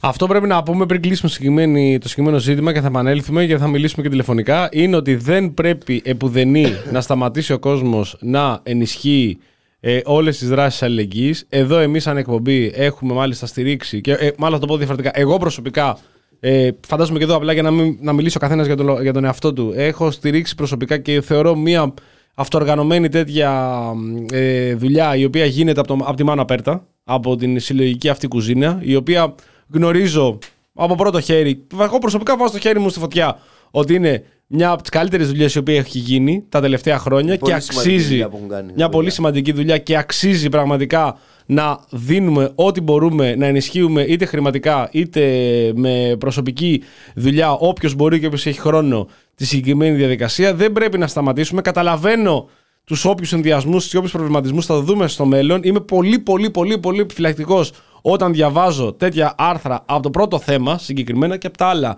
από τα άλλα sites. Θα το δούμε στο μέλλον. Όμως δεν πρέπει να σταματήσει επουδενή ο κόσμος. Υπάρχει κόσμος εκεί έξω που περιμένει τη στήριξή μας. Και δεν έχει τίποτα άλλο. Αντικαθιστά Και πολλοί κόσμος το ρόλο. απογοητεύεται. Απογοητεύεται. με Δεν όλα αυτά πρέπει. που Ναι, βγαίνουν. όχι, δεν πρέπει να απογοητεύεται. Δυστυχώς συμβαίνουν αυτά τα πράγματα. Ακόμη και αν τελικά, τελικά ο Πολυχρονόπουλος είναι ένοχος, το δούμε στο μέλλον. Θα γίνει, δεν πρέπει να απογοητεύεται γιατί ο καιρός που προκύπτει από την, για την απογοήτευση, δηλαδή τώρα απογοητεύεσαι και τους επόμενους τρεις μήνες δεν ξανασχολούμαι, είναι όλοι απαντώνες κτλ. Είναι αυτοί οι τρεις μήνες που ο κόσμος πρέπει να τρώει. Αν τυχόν δίνατε τα λεφτά σας ή ενισχύατε τέτοιες οργανώσεις, το μόνο που, μπορείτε, που, πρέπει να κάνουμε, που πρέπει να κάνουμε είναι να αντικαταστήσουμε αυτές τι οργανώσεις με κάποιες άλλες οργανώσεις. Αύριο μεθαύριο μπορεί να βγει αυτό και να σου πει Α, Ζάβαλε, μας κορόιδευε τέτοιο. Δεν- τι- τι- στο επόμενο. Δεν γίνεται αυτό το πράγμα. Ούτε ξέρουμε. Στην τελική ανάλυση, αν το κράτος δούλευε, αν η, η, η φροντίδα και η πρόνοια δούλευε, θα μπορούσε το κράτος να κάνει αυτό το οποίο κάνουν η κοινωνία των πολιτών και όλες αυτές οι, οργανω, οι, οργανω, οι αυτοοργανωμένες ε, Γι' αυτό, λειτουργίες. γι' αυτό είναι το, το προβληματικό. Ακριβώς. Σε κάθε περίπτωση. Γι' αυτό πολλές φορές λέμε ότι το να πάει κάποιος άνθρωπο, μια εταιρεία να δωρήσει υπολογιστές και κλιματιστικά σε ένα σχολείο, μπράβο της, αλλά είναι λάθος. Δεν είναι δουλειά της εταιρείας. Δεν είναι δουλειά της εταιρείας να κάνει δωρεά και να έχει και φορά απαλλαγή γι' αυτό. Όχι, να φορολογηθεί κανονικά όπως πρέπει και το κράτος να μεριμνήσει για αυτά που πρέπει να έχουμε τα σχολεία, στα νοσοκομεία, να μην μένει κόσμος ε, άστεγος, να μην μένει κόσμος ε, χωρίς φαγητό κτλ. Εδώ γράφει και μια φίλη, δεν είχε καμία νομική μορφή ποτέ ο άλλος άνθρωπος. Ε, τι πω, και γράφει και συγκεκριμένη μάνα πέρτα, σημαίνει συνέλευση, συναπόφαση, όχι ένα πρόσωπο. Γνωρίζω προσωπικά κάποια άτομα είναι, ε, που δραστηριοποιούνται πολύ ενεργά και το προτείνουμε, σας λέω, δεν έχει σημασία. Ακόμη και δώσαμε 10, 15, 50 ευρώ. Μας τα φάγανε. Οποιοδήποτε. Δεν έχει σημασία. Προχωράμε. Συμφωνώ. Από 50 ευρώ που έχουμε πετάξει είναι να, να, να, να, να, να, να, να πέσει φως πάνω σε αυτό. Αλλά δεν μπορώ να κάθομαι να βλέπω τώρα να ασχολούνται ρεπορτάζ τώρα συνέχεια με τον άλλον άνθρωπο και να έχουμε τον Γεωργιάδη ο οποίος να συγκυρνάει και να λέει Παίρνουν φακελάκια οι γιατροί. Παίρνουνε. Θα κάνουμε τίποτα γι' αυτό. Ναι, θα πληρώνουν 3.000 για τα χειρουργία τα απογεύματα. Γιατί έτσι δεν χρειάζεται να παίρνουν μαύρα φακελάκια. Παίρνουν ρουσφέτ και οι πολιτικοί. Δεν το ρώτησα κανείς αυτό το πράγμα. Ας το Ναι, νομιμοποιήσουμε. παίρνουν. Παίρνουν, ας τα νομιμοποιήσουν. Για να μην είναι και το άνθρωπο αδιευκρίνηστα. Ε, τρέλα, το, το, το τρελάναμε. Κάθε φορά ότι μαλακία γράφει στο Twitter, πηγαίνουν από κάτω και του γράφουν ο αδιευκρίνητο, ο διευκρίνητο. Φτάνει ρε παιδιά αυτό το πράγμα. Να τον νομιμοποιήσουμε, να μην τον ξεφτυλίσουμε στον άνθρωπο. Λοιπόν, να άνοιξε συνδεθούμε. το Bluetooth, ναι. Ανοίγω Bluetooth. Για να συνδεθεί ο βλαχός εδώ. Και να μιλήσουμε τηλεφωνικά. Μμ; Το road. Το road. Εδώ, όπως έχουμε πει, παιδιά, δεν κάνουμε, δεν κάνουμε διαλύματα. Δεν ε, ξεκουραζόμαστε. Πάμε κατευθείαν για τηλέφωνα. Live εδώ μπροστά σας. Συνδεόμαστε στο Bluetooth και χτυπάει και τηλέφωνο. Μέχρι να συνδεθούμε με τον ε, καλεσμένο μας, πατήστε ρε παιδιά like. 113 like σε 323 αυτή τη στιγμή. Κάντε κανένα like, βοηθά. Βάλε τα ακουστικά για να μην βάζει το τέτοιο. Γιατί εδώ και να δεν θα ακούσεις αφού έχω το. Παρακαλώ. Ε, Λευτέρη, μας ακούς; Ναι, ναι, μια χαρά. Ε, είμαστε στον αέρα να σου πω. Okay. Ε, Λευτέρης Παπαγιαννάκης μαζί μας, Διευθυντής του Ελληνικού Συμβουλίου για τους ε, Πρόσφυγες. Ε, καλησπέρα. Καλησπέρα, καλησπέρα. Ευχαριστώ για την πρόσκληση. Ε, καλησπέρα, εμείς ευχαριστούμε πάρα πολύ που είστε σήμερα μαζί μας. Ε, λοιπόν, σε καλέσαμε σήμερα να συζητήσουμε λίγο για το, ε, για το report που έβγαλαν οι οργανώσεις την προηγούμενη εβδομάδα ε, για το κράτος δικαίου και την ολίσθηση του κράτους δικαίου στην Ελλάδα. Να πούμε ότι συμμετείχαν οι οργανώσεις Βουλή Watch, Ελληνικό Συμβουλίο για τους Πρόσφυγες, ε, Χάιας, RSA και Reporters United. Και η Ελληνική Ένωση για το Δικαίωμα Και η Ελληνική Ένωση για το Δικαίωμα του Ανθρώπου, ναι. Ε, είδαμε ότι στην, ε, στην αναφορά υπάρχουν ε, διαφορετικοί τομείς πάνω στους οποίους έχουν, έχει στηριχτεί αυτή η έρευνα. Είναι η καλή νομοθέτηση, είναι το προσφυγικό, ε, είναι η ανεξάρτητη δημοσιογραφία, οι παρακολουθήσεις. Ε, τι συνδέουν όλα αυτά τα κομμάτια και πώς επηρεάζουν το κράτος δικαίου στην Ελλάδα; Η, η έκθεση, ε, έτσι όπως έχει διαμορφωθεί, ε, είναι προσαρμοσμένη πάνω σε αυτό που κάνει η Επιτροπή εδώ και κάποια χρόνια, στο, την κατάσταση του κράτους δικαίου στην Ευρωπαϊκή Ένωση, αλλά και τα εθνικά κεφάλαια, δηλαδή μια έκθεση για κάθε κράτος μέλος. Ε, το κράτος, η κράτος δικαίου πλέον στην Ευρωπαϊκή Ένωση επηρεάζει τις χρηματοδοτήσεις. Δηλαδή όταν υπάρχει μια πραγματική κατάσταση, υπάρχει η περίπτωση ε, η Ευρωπαϊκή Επιτροπή να ε, εισαγωγικά να πιέσει ή να τιμωρήσει ένα κράτος μέλος κρατώντας πίσω χρηματοδοτήσεις ή περιορίζοντάς τε ή τέλος πάντων έχει διάφορες επιλογές. Να θυμίσω ότι το έχει κάνει στην Πολωνία, ε, όταν η Πολωνία αποφάσισε ότι ε, κάποια, κάποιες, κάποιοι δήμοι αποφάσισαν ότι θα είναι LGBTQI περίπτωση, ε, free zones, ε, δηλαδή δεν θα δέχονται. Να, το είναι ε, κάτι φανταστικό που ψήφισαν κάποιοι δήμοι. Και η Επιτροπή του είπε ότι, OK, αν δεν αλλάξετε, δεν θα πάρετε χρηματοδότηση. Κάποιοι δήμοι το, το άλλαξαν, άλλοι δεν, το, δεν έκαναν και σε πολλούς τομείς τέτοιους υπάρχουν τέτοιες δυνατότητες. Ε, τώρα όλα αυτά που τα, όλες αυτές τις θεματικές που παρουσιάζονται στην έκθεση, η κατάσταση της δικαιοσύνης, η διαφάνεια, η διαφθορά, η δημοσιογραφία, η ελεύθερη η κατάσταση του τύπου, το προσφυγικό και η παραβίαση των θεμελιωδών δικαιωμάτων, είναι αυτό που ονομάζουμε το core, δηλαδή ο πυρήνας του κράτους δικαίου στην Ευρωπαϊκή Ένωση. Είναι, είναι, πώς να το πω, είναι δικαιώματα και δεν θα τα πούμε δικαιώματα, αλλά είναι μια κατάσταση δικαίου στην Ευρωπαϊκή Ένωση την οποία έχουμε κατακτήσει όλοι μαζί με το πέρασμα των ετών. Δηλαδή, θεωρούμε ότι η ελευθερία του τύπου είναι ε, κομμάτι της, ε, των αξιών της Ευρωπαϊκής Ένωσης. Η, η αποτελεσματική δικαιοσύνη που έχει να κάνει με την ταχύτητα, της διαφάνεια και την αποτελεσματικότητα είναι μέρος. Το να σεβόμαστε τα, τα, θεμελιώδη δικαιώματα των προσφύγων επίσης. Όλο αυτό το, το, το, το, σύνολο λοιπόν αυτών των κανόνων, θα το έλεγα, ε, είναι αρχές και αξίες που πια η Ευρωπαϊκή Ένωση αναγνωρίζει ως εξαιρετικά σημαντικά και που, ε, δίνουν το χαρακτήρα που εμείς θέλουμε στην, στην Ένωσή μας ως κράτη-μέλη και ως πολίτες και είναι απαραίτητο και απαιτητό να το σεβόμαστε.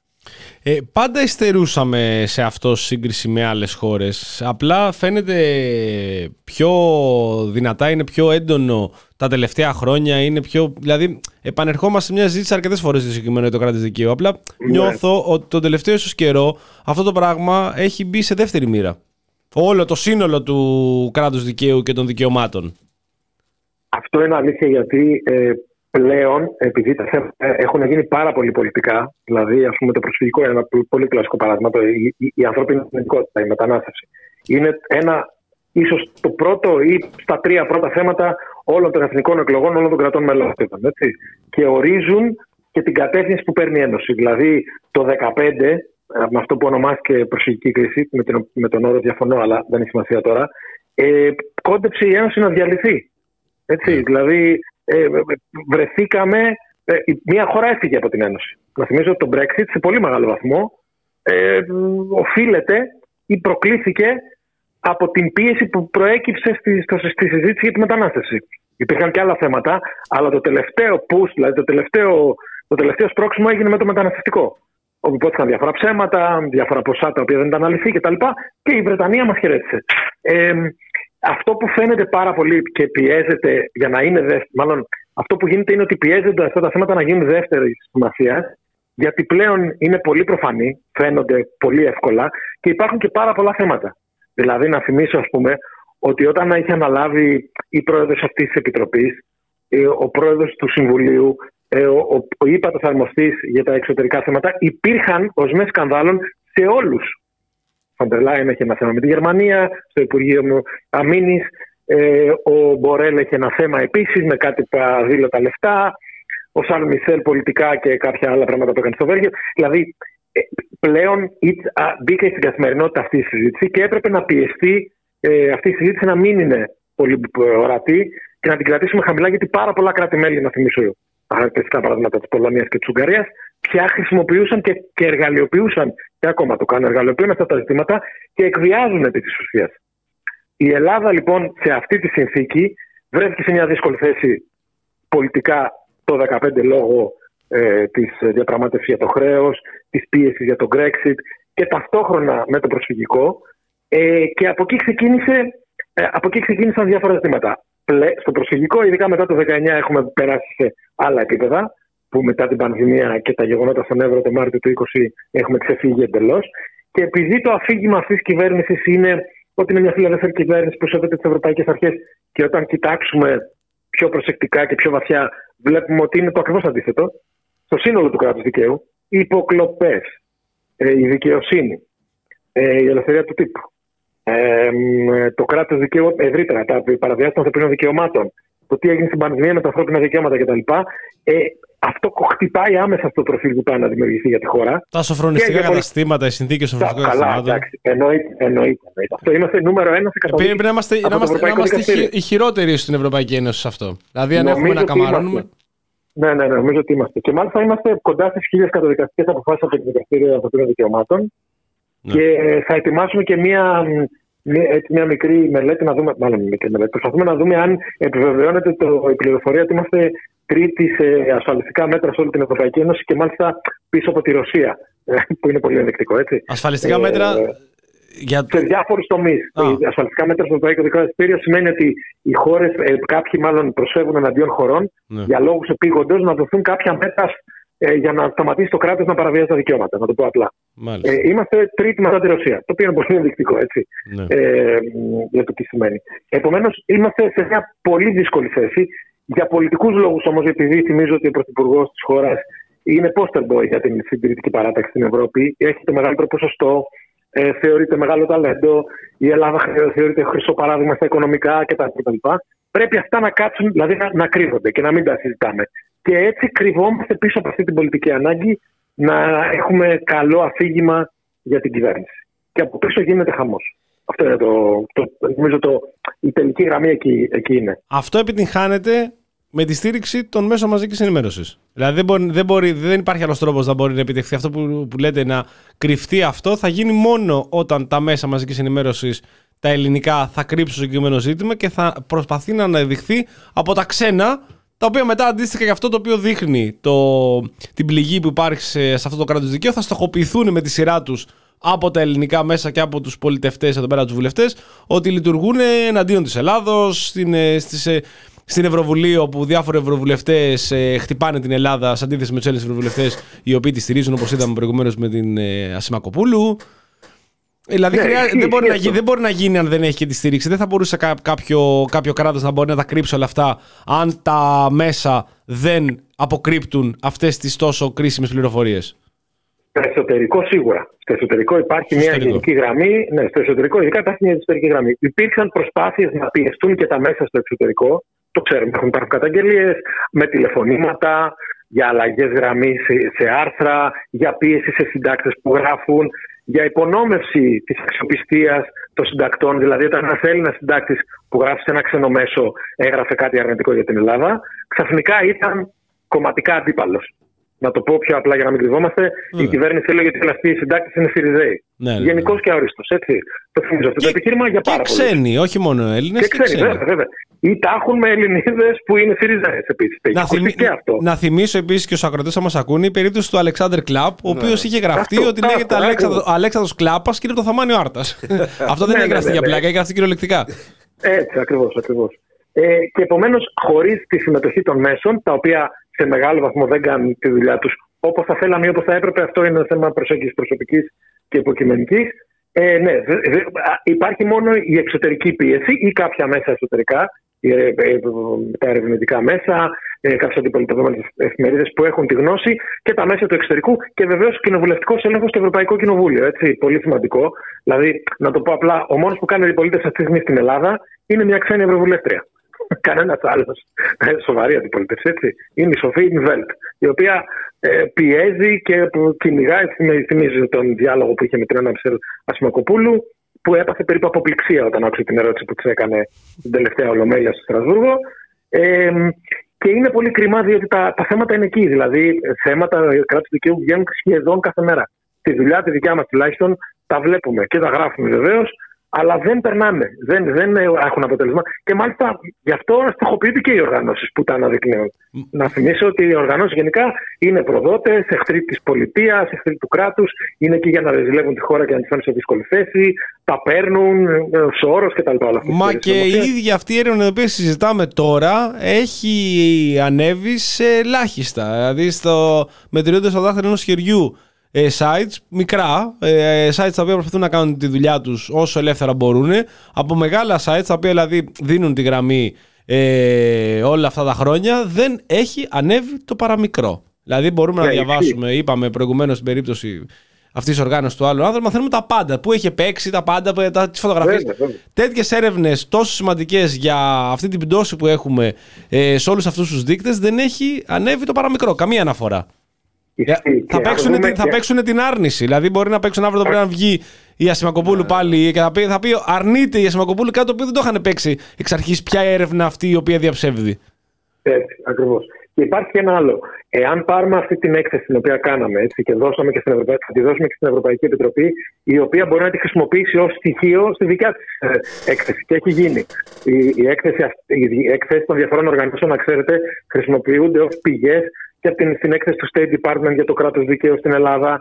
Ποτέ δεν γίνεται αναφορά. Κάνουμε σούπερ αναφορά στην έκθεση για την Τουρκία. Λέμε όλα τα κακά της Τουρκίας και την Ελλάδα δεν λέμε τίποτα. Και αντίστοιχα οι Τούρκοι λένε για την Ελλάδα και δεν λένε για τον εαυτό τους. Εντάξει, αυτό είναι ένα, ένα παιχνίδι. Αλλά αν δούμε και, άλλες, και άλλους δείκτες, δηλαδή βγήκε μετά από το δικό μας το submission, βγήκε η κατάσταση για την διαφθορά στην Ελλάδα. Πέσαμε πάλι. Λόγω των υποκλοπών. Δηλαδή, υπάρχει μια ειδική έρευνα που ονομάζεται η, η, ε, πώς το, λένε, η- το, sub- το, το perception για την διαφθορά. Δηλαδή, πώς αντιλαμβανόμαστε τη διαφθορά στις χώρες, σε διάφορες χώρες. Η Ελλάδα είχε ανέβει και λόγω των υποκλοπών φέτος ξανά πέσε. Κάτω από το 50 που είναι στη μέση. Ε, υπάρχουν θα, και θα βγουν και άλλες εκθέσεις. Θα βγουν και άλλα πράγματα. Περιμένουμε τώρα την έκθεση για την κατάσταση της δημοκρατίας από τον Economist. Πέρσι ανεβήκαμε αρκετά. Θα δούμε αν φέτος θα, θα, θα, σε αυτή την έκθεση θα κρυφεί ή θα κρυφθούν υποκλοπές και τα άλλα ζητήματα του κράτους δικαίου. Έχω μεγάλη περιέργεια να το δω. Φοβάμαι ότι δεν θα ληφθεί υπόψη και θα είναι πολύ ανησυχητικό αυτό, αλλά θα το δούμε. Θα το δούμε. Θα το κρατήσουμε γιατί είναι μια δικιά μέση, μπορεί και να μην είναι, να μην είναι επιβεβαιωθεί. Ε, αλλά ο- σε οποιοδήποτε τύπου, τέτοιου τύπου μελέτες, αναφορές, εκθέσεις μετρούνται με διάφορους δείκτες, διάφορα πράγματα για το- την κατάσταση του κράτους δικαίου, για την κατάσταση τη δικαιοσύνης κτλ. Η Ελλάδα χτυπάει πάντα πάρα πολύ χαμηλά σκορ. Η απάντηση τη συνήθεια πολιτείας είναι ότι δεν μετράνε με τον σωστό τρόπο. Ενώ μετράνε με τον ίδιο τρόπο για όλα τα κράτη. Επομένως, τι είναι, η Ελλάδα είναι μια ειδική περίπτωση; Ποιος είναι ο σωστός Ε, τρόπος δηλαδή που θα μπορούσε να μετρηθεί; Αυτή που δεν θα δείχνει την Ελλάδα να είναι σε αυτοκρατική κατάσταση. Προφανώς. Αυτό χωρίς, Ο- δεν υπάρχει κάποιο δεν υπάρχει κάποιος άλλος τρόπος, δηλαδή δεν υπάρχει κάποιος άλλος Δεν νομίζω, δεν νομίζω. Κοιτάξτε, ε, ε, η, η κατάσταση ας πούμε, για την ισότητα των φύλων στην Ελλάδα, ας πάρουμε μια άλλη θεματική, Ναι. που επίσης τα πάμε πάρα πολύ άσχημα. Μέχρι πρόσφατα, μέχρι πέρσι, ήμασταν τελευταίοι στην Ευρωπαϊκή Ένωση. Φέτος ανεβήκαμε τρεις θέσεις και περάσαμε τη Βουλγαρία, τη Ρουμανία και δεν θυμάμαι ποιον άλλον. Ήμασταν τελευταίοι. Το Υπουργείο απαντούσε ότι μετράνε τους δείκτες με λάθος τρόπο. Πρώτον, δεν δίναμε στοιχεία, να θυμίσω. Ω χώρα δεν δίνουμε γενικά στοιχεία. Και θέλαμε και από αυτό να πάμε και καλά. Ε, και δεύτερον, μετράνε τα ίδια πράγματα σε όλα τα κράτη-μέλη. Άρα, στα ίδια πράγματα που μετράνε σε όλα τα κράτη-μέλη και στοιχεία που δίνουν οι κυβερνήσεις, ε, ήμασταν τελευταίοι. Άρα, πώς θα μπορούσε να γίνει αλλιώς; Δηλαδή, να φτιαχτεί με ειδικέ κατηγορίες που να βολεύουν τα κράτη δεν γίνεται. Υπάρχει και μια, πρέπει να υπάρχει και μια αντικειμενικότητα. Άρα, υπάρχει ένα σοβαρό ζήτημα. Πρέπει να το συζητήσουμε. Είναι δύσκολη η θέση της χώρας.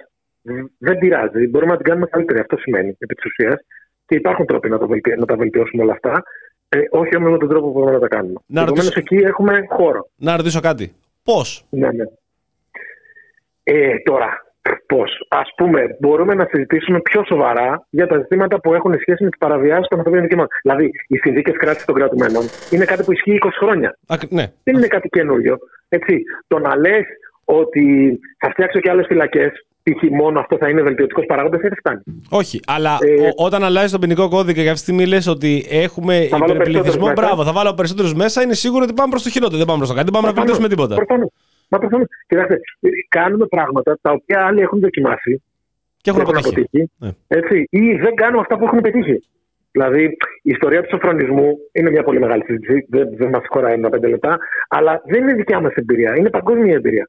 Μπορούμε να βρούμε άλλα πράγματα και μπορούμε να προσαρμόσουμε τις πραγματικότητες στα ελληνικά δεδομένα. Αυτό που κάνουμε δεν πιάνει. Είναι δεδομένο. Το ίδιο ισχύει για τις παραβιάσεις των ανθρωπίνων δικαιωμάτων σε σχέση με του πρόσφυγες και του μετανάστες.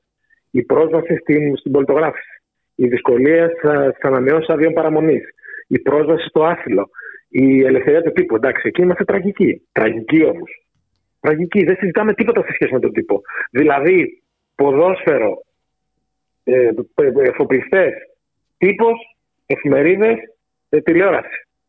Δεν συζητάμε ποτέ. Και τώρα Δήμοι. Να θυμίσω και οι Δήμοι έχουν αλωθεί από, τους, ε, από τις ομάδες ποδοσφαίρου κτλ. κτλ. Έτσι. Ο Πειραιάς, ο Βόλος, η Θεσσαλονίκη, η Νέα Φιλαδέλφια κτλ. Το ξέρουμε. Δεν, είναι, δεν, δεν, δεν μπορούμε να το συζητήσουμε όμως. Δεν μπορούμε να το συζητήσουμε. Ναι. Επομένως, έχουμε πολύ πράγμα να κάνουμε. Πρέπει να τα αλλάξουμε, γιατί αυτό που κάνουμε είναι όλο λάθος και μας πάει χειρότερα. Και η αντίδραση του συστήματος είναι όλο και χειρότερη, γιατί πιέζεται περισσότερο προφανώς. Ε, και είναι όλο και χειρότερη. Και πρέπει πλέον να πιέσει με όλοι μας να αρχίσουμε να ανοίγουμε τα θέματα στη συζήτηση με πιο σοβαρό τρόπο.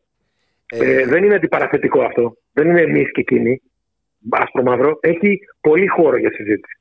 Να, να, πριν Κώστα, μία μόνο αυτό, σε αυτό που λέτε, είμαι επιφυλακτικός αν τελικά ο κόσμος θέλει να. μ, Όχι να βελτιώσει, αν θέλει να δει αυτό το οποίο συμβαίνει. Δηλαδή, μετά από όλα αυτά τα χρόνια των μνημονίων, όλα αυτά τα χρόνια της κρίσης, όλα αυτά τα χρόνια της λιτότητας, έχουμε όλη αυτή την πανδημία. Ο κόσμος αυτή τη στιγμή δείχνει ότι θέλει αυτά τα πράγματα να μην τα αντικρίσει. Ακόμη και αυτή την έρευνα την οποία βλέπουμε τώρα, γιατί όλες τις αρνητικές πρωτιέ τις οποίες έχουμε σαν χώρα, ο κόσμος αποστρέφει το βλέμμα. Δεν λέω όλοι, προφανώς, δεν λέω ότι όλος ο κόσμος δεν ενδιαφέρεται. Υπάρχουν πολλοί άνθρωποι που ενδιαφέρονται για αυτά και θέλουν να βελτιώσουν. Απλά μια κρίσιμη μάζα του κόσμου προτιμάει να το κρύψει όσο περισσότερο μπορεί, μέχρι που αυτό θα σκάσει, μέχρι που θα έρθει στη δικιά του πόρτα, μέχρι που αυτός ο οποίος δεν θέλει να δει τις συνθήκες σε ελληνικές φυλακές θα πάει φυλακή γιατί έκανε ένα πλημέλημα και άλλαξε ο ποινικός κώδικας και μπήκε μέσα γιατί ε, πάρκαρε για χρέη, παράνομα. αυτό. Για Ναι, χρέη, ναι, για ναι. χρέη, το οποίο είναι το πιο σημαντικό αυτό ακριβώς. Για χρέη. Ε, κοίτα, υ- υ- υπάρχει εκεί, είναι μια, μια αδυναμία που υπάρχει στο να πείσουμε τον κόσμο ότι αυτά του επηρεάζουν, του επηρεάζουν την καθημερινότητα. Ναι. Μοιάζει πάρα πολύ με τη συζήτηση με το κλίμα.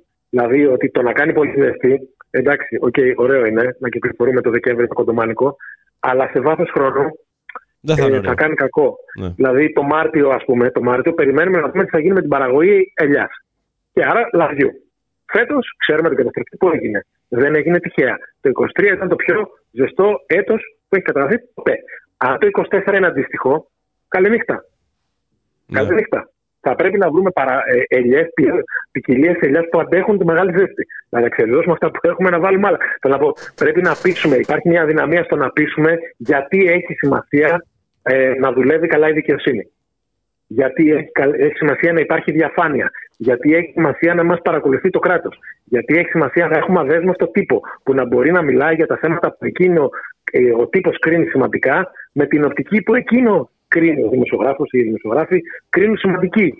Και να υπάρχουν εναλλακτικές όψεις των ίδιων θεμάτων και να ακούγονται και διαφορετικές απόψεις. Γιατί αν δεν ακούγονται διαφορετικές απόψεις, οδηγούμαστε απα- αναπόδραστα στο 4 τόστ ταΐζουν μια οικογένεια. Ακριβώς. Το 4 τόστ ταΐζουν μια οικογένεια δεν προκύπτει τυχαία.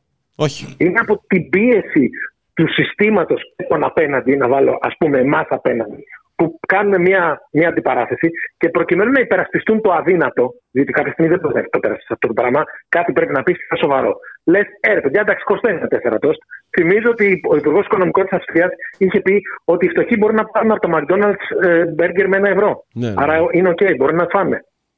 Αντουανετισμός. Αυτό, δηλαδή, είναι, αυτό είναι κλασικό νεοφιλελεύθερο δόγμα. Ότι το McDonald's μπορεί να έχουν κάνει ό,τι έχουν κάνει, αλλά τουλάχιστον δίνουν φθηνό, φθηνή τροφή με ένα ευρώ, το οποίο μπορεί ο κόσμος να φάει και είναι και μάλιστα το μεγα, τη μεγάλη προσφορά του fast food. Ε, δεν, δηλαδή δεν, δεν, δεν μετράμε πώς αυτό επιβαρύνουν την υγεία, πώς επιβαρύνουν και το ίδιο το σύστημα υγείας όταν καταναλώνεις ναι. τις τροφές. Είναι ότι ένα ευρώ, μια χαρά είσαι. Παλιά ο κόσμος πέθανε από την πείνα, τώρα με ένα ευρώ μια χαρά τρως. Δεν χρειάζεται για κάτι παραπάνω. Εκεί λοιπόν, που, αυτό που λείπει λοιπόν είναι μια συζήτηση μετά από αυτή την τοποθέτηση, όχι μόνο για το κομμάτι της εκμετάλλευσης, αλλά λίγο με τις, το κομμάτι των επιπτώσεων. Δηλαδή, πόσο κοστίζει αυτό το πράγμα. Είναι σαν την αστεγία. Λέμε, οι άστεγοι που αυτό είναι, μπορεί να είναι δικιά τους ευθύνη που είναι άστεγοι, αυτοί φταίνε και διάφορα τέτοια. Λέγονται διάφορα ακραία και καφριλίκια. Τα ξέρουμε, τα έχουμε ακούσει.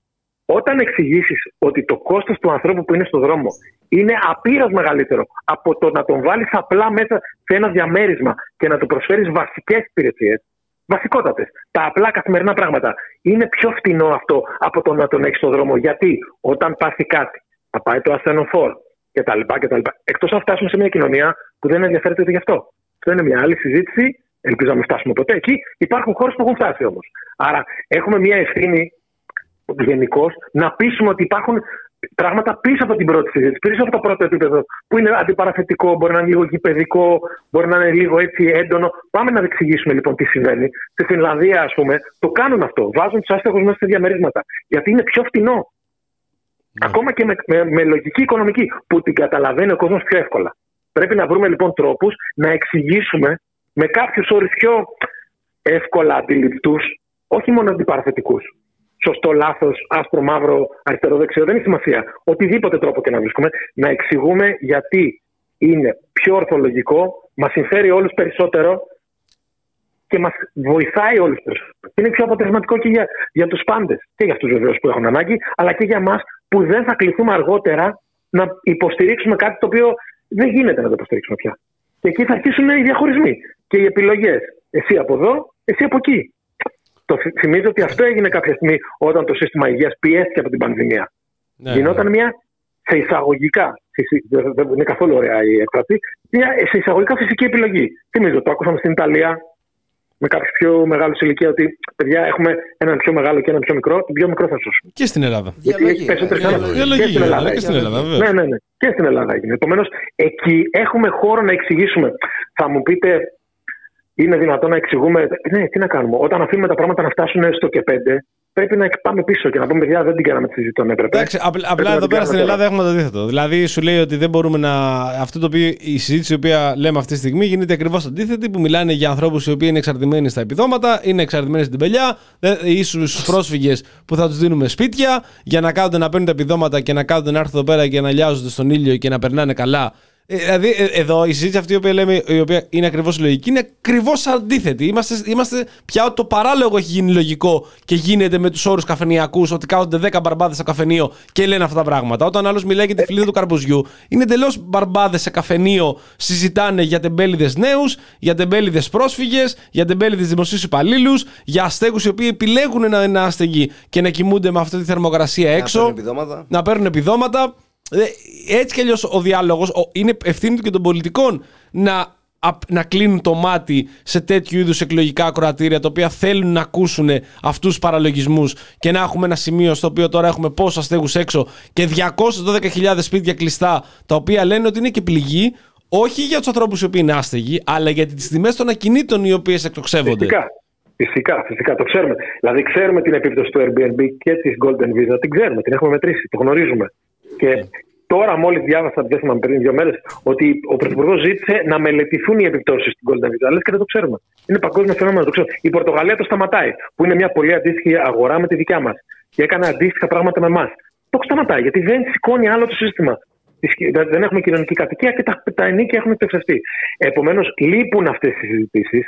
Ε, λείπει η προσέγγιση. Α πούμε, την ιστορία με τα επιδόματα έχει ενδιαφέρον, διότι τώρα που συζητάμε ας πούμε, το δημογραφικό, διαπιστώνεται ότι η ιστορία με τα επιδόματα δεν φτάνει. Δεν δουλεύει καθόλου. Δεν δουλεύει, δεν πιάνει, δεν έχει, έχει μηδέν αποτέλεσμα τελικά. Μα, μα έχει ένα μικρό peak. Ναι, από 2.000 ναι. να πάμε 2.400. Ναι, ναι, τι θα κάνει; Ξέρεις τι, τι θα γίνει; Απλά θα αποφασίσουμε να σου πω ότι έχουμε 400 ευρώ παραπάνω. Α πάμε στην ιδιωτικό να γεννήσουμε. Ναι, ναι, φυσικά. φυσικά, εκεί πάει. Φυσικά. Ναι, ναι, 400 ευρώ εφάπαξ για ένα παιδί, τι σου, πού σε βοηθάνε; Τίποτα. τίποτα. Και, να- και 10 να ήταν. Α πούμε ότι ήταν 10. Υπάρχουν έρευνες που λένε και πολλά λεφτά να είναι. Κάνεις ένα peak ανόδου και μετά ξαναπέσει στα ίδια επίπεδα. Διότι δεν είναι βιώσιμο αυτό. Δεν, έχει ένα πολύ πρόσκαιρο αποτέλεσμα. Γιατί η ιστορία με το δημογραφικό θέλει μια επένδυση 15 ετών. Μην την ανοίξουμε τώρα τη συζήτηση. Είναι, είναι, είναι πολύ μεγάλη. Αλλά δεν είναι το επίδομα που θα αλλάξει την κατάσταση. Άρα η επιδοματική λογική είναι φιξάκι για να κρατήσει το κοινό, το εκλογικό αυτό ακριβώς που, που λέγατε και πριν, ε, για να κάνεις μια άμεση αυριανή, άντε μεθαυριανή συζήτηση για να βγεις εσύ ξανά. Δεν είναι για το καλό της χώρας, γιατί το επικαλούνται πάρα πολύ αυτό. Είναι για το, κα- δεν είναι για το καλό της χώρας. Είναι Όλα λάθος. γίνονται για λόγους πολιτικής απόσβεση. Άμεσης όμως. Αύριο, Ακριβώς, εμείς άμεσης, να άμεσης, είμαστε. βέβαια. Εμείς, εμείς. Μετά, αν είναι ο συνάδελφος, δεν πειράζει. Άστο να ξεμπλέξει εκείνος. Δεν υπάρχει μακροπρόθεσμος σχεδιασμός. Και σε όλα τα θέματα τα κοινωνικά, δυστυχώς στην Ελλάδα είμαστε σε αυτό που το είπατε πριν, Ξεκινήσουμε. στον πα- στην παράλογη συζήτηση των Μπαρμπάδων, στο καφενείο. Ναι, ναι, ναι. ναι. Κώστα. Ε, μια τελευταία ερώτηση από μένα. Ε, πριν από λίγες μέρες ήρθε η Επίτροπος ε, στην Ελλάδα, η Ήλβα Γιώχανσον και είχε συναντήσει και με τον Πρωθυπουργό και με το Υπουργείο Μετανάστευσης. Πέρασε στα ψηλά ε, και από την ίδια δηλαδή δεν ε, μίλησε ανοιχτά για τα προβλήματα που έχει η χώρα όσον αφορά τις παράνομες επαναπροωθήσεις, τα pushbacks, τις συνθήκες υποδοχής που υπάρχουν στη χώρα. Δεν είχε εχμές ο λόγος της και αναρωτιέται αρκετός κόσμος πώς γίνεται να μην τα βλέπουν αυτά τα πράγματα που προφανώς τα βλέπουν αλλά ε, δεν έγινε καμία αναφορά. Ε, υ- υπήρχαν πολύ μεγαλύτερες προσδοκίες γενικότερα για την ίδια. Ενώ σαν επίτροπο, όταν είχε αναλάβει, ε, υπήρχε μια συζήτηση. Τέλος πάντων, θα είπα ένα άνθρωπο που τέλος πάντων κάποιες εχμές θα έχει και θα μπορέσει να πιέσει. Επειδή όμως η, η λογική της Ευρωπαϊκής Ένωσης στο συγκεκριμένο ζήτημα συνέχισε να είναι η λογική της διαχείρισης κρίσης, ακόμα μιλάμε για κρίση. Και ήταν κρίση το 2015, μετά υπήρξε λίγο πάλι το 2018 και μετά ήταν η πανδημία, πάλι μια κρίση και μετά το 2023 η επανάληψη του 2015, αλλά είχαμε και το 2022 με τους Ουκρανούς και είμαστε ένα μόντους κρίσης. Επομένως, η χώρα, μια χώρα σαν την Ελλάδα που είναι πρώτη η χώρα υποδοχής και έχει ένα πολύ σημαντικό ρόλο που δεν είναι θέμα επιλογής, τον έχει, τελείωσε, δεν, είναι, δεν μπορεί να κάνει με κανείς τίποτα γι' αυτό. Είμαστε εκεί που είμαστε και άρα θα είμαστε αυτό που είμαστε. Τελεία. Ε, στην πολιτική λογική χρειάζεται να χαϊδευτούν τα αυτιά. Τουλάχιστον στο δημόσιο λόγο. Ξέρω ότι σε κάποιες περιπτώσεις, όχι σε αυτή την επίσκεψη σίγουρα, σε κάποιες περιπτώσεις η Ελλάδα έχει πιεστεί, έχει πιεστεί, ας πούμε, από τη Γερμανία.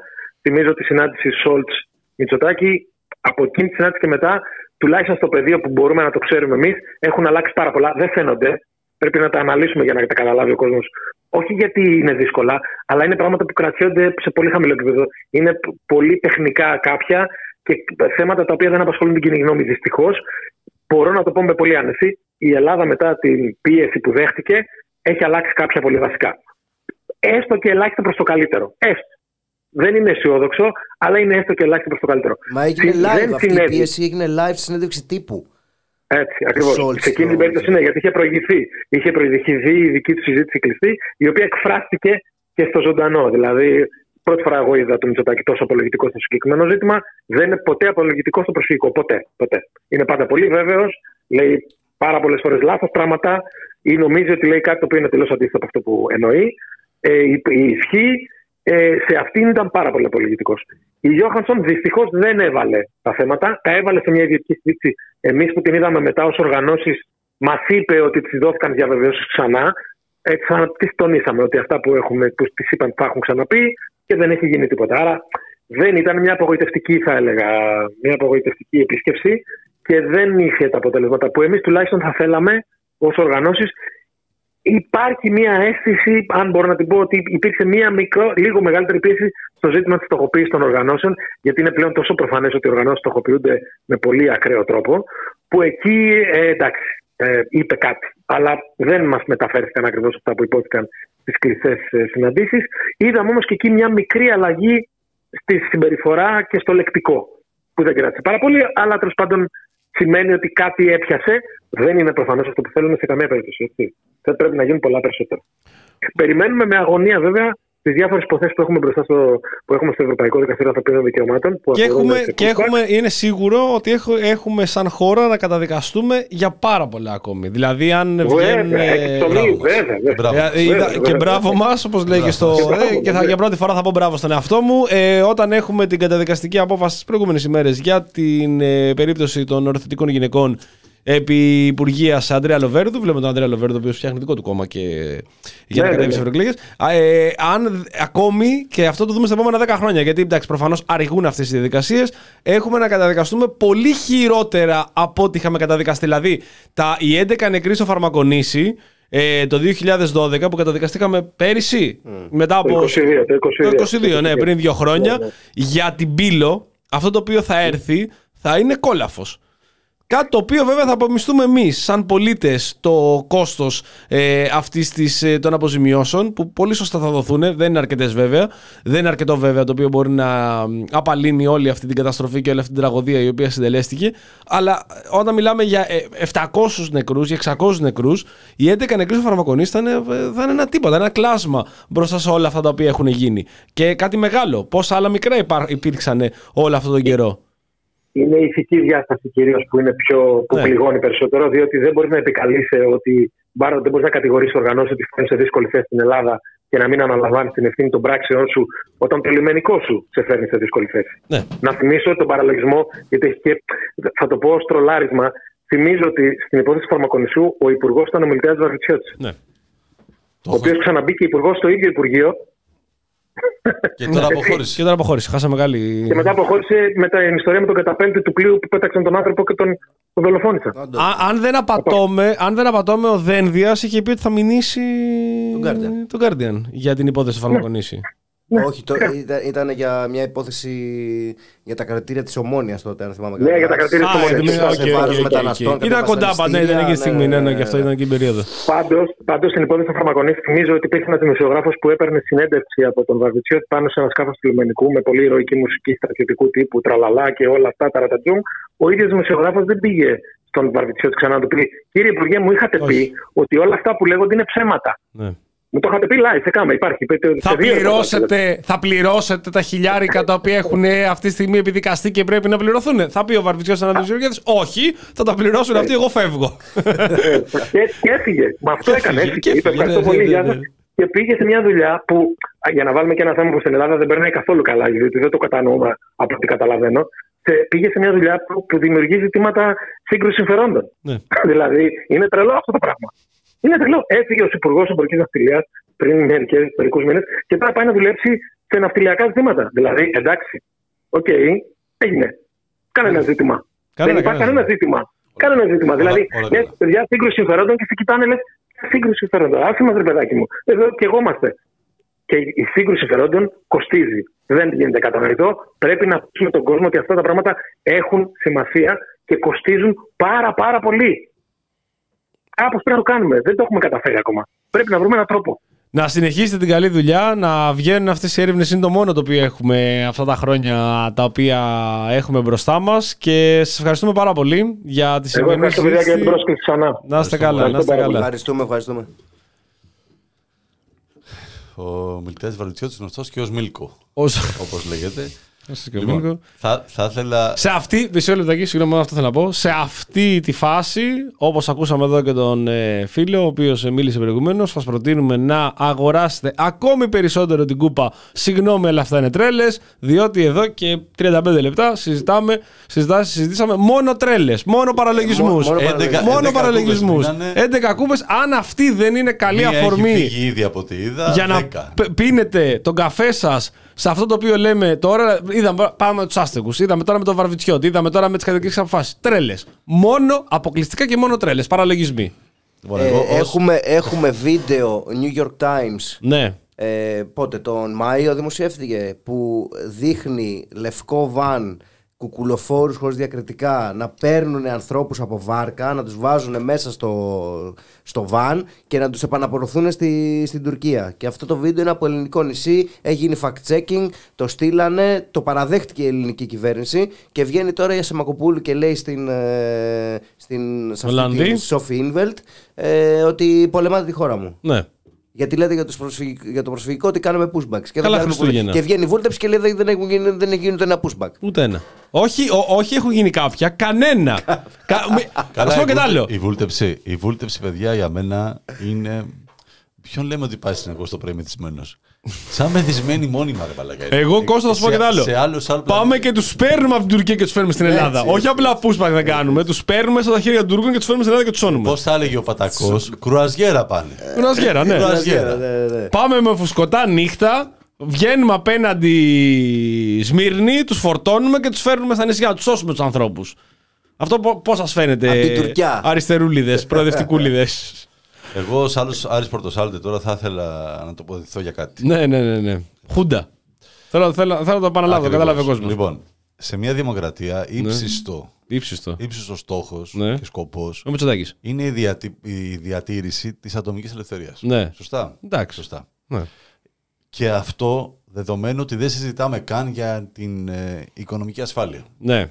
Άμα δεν έχουμε οικονομική ασφάλεια εξασφαλισμένη, Ναι. Έτσι ώστε να διατηρηθεί η ατομική ελευθερία, δεν μιλάμε για δημοκρατία. Ωραία. Ε, σε αυτή τη χώρα, με αυτά που συζητήσαμε τώρα και με αυτές τις καταδίκες που έχουμε για το κράτος δικαίου. Βλέπετε κάποια δημοκρατία; Βλέπετε κάποια. Έστω κάποια σε μια είδους ελάχιστη, δημοκρα- έτσι, να δημοκρατία. χροφαίνεται.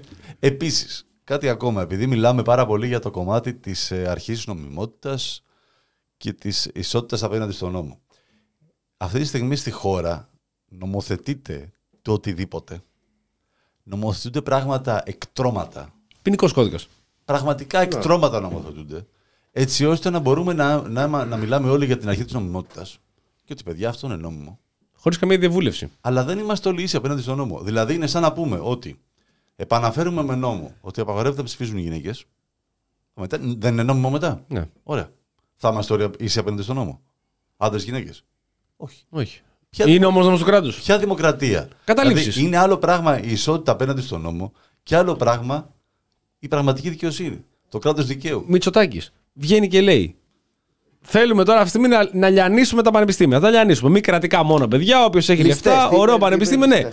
Ψηφίζουν καταλήψεις. Ποιοι το κάνουν αυτό, το κάνει μια ισχνή μειοψηφία η οποία μαζεύει και αν αποφασίζει αύριο το πρωί να μας ληστέψει, τι σημαίνει ότι αυτό ότι είναι νόμιμο; Είναι παράνομες καταλήψεις. Ψηφίσαμε ένα νόμο, μάλλον, οι οποίοι δηλώνουν ότι οι καταλήψεις είναι παράνομες. Το ψηφίσαμε. Άρα, αν παράβει αυτό, παράβεις αυτό το νόμο, θα είσαι παράνομος, θα είσαι ληστής, θα είσαι Όπως τρομο, έλεγε. τρομοκράτης. Έχετε έρευνα για, για το Φέρτε ότι την. πεθαίνουν Ε, εκτός. φέρτε την, Έχετε νόμο για αυτό, το φύραμε. Έχουμε, κάποιο, έχουμε κανείς κάποιο beef με την Ολλανδία, by the way. Βλέπω με την Ολλανδία κάτι γίνεται. Στην- Στην Ολλανδία διάβασα σήμερα ότι ε, έχουν κάποιο θέμα με ιδιωτικές φυλακές εκεί.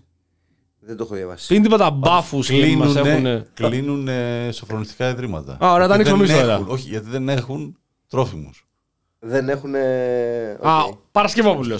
Ε, Όλοι έξω. έτσι, έτσι. Όλοι έξω. Ανοίξα. Νόμος Α, Παρασκευόπουλος. Εντάξει τώρα. Όποιος- Εντάξει, εντάξει, εντάξει. Ναι, Όποιος ναι, τέτοιο- Όποιος έχει να κανονίσει να πάει η Ολλανδία, μην τολμήσει. Μην το παιδιά, μην τολμήσει. Οι άνθρωποι Και είναι Έξω θα είναι όλοι εγκληματίες. χειρότεροι από του Τούρκου είναι αυτοί Με οι Ολλανδία Ολλανδοί. έχει ξεκινήσει το beef από εκείνη τη δημοσιογράφο την Have you Ολλανδία. been to Samos? Ναι, ναι, Με ναι. το ακριβώ. Have you been to Samos με το κόκκινο καπέλο. Ωραία. No, you haven't been to Samos. No, you have, Ε, ναι. You- No, you have not. Οπότε και η Ευρωβουλεύτρια αυτή η Σόφι Ίνβελτ είναι ξεκάθαρα εχθρός του κράτους, της Ελλάδας μας.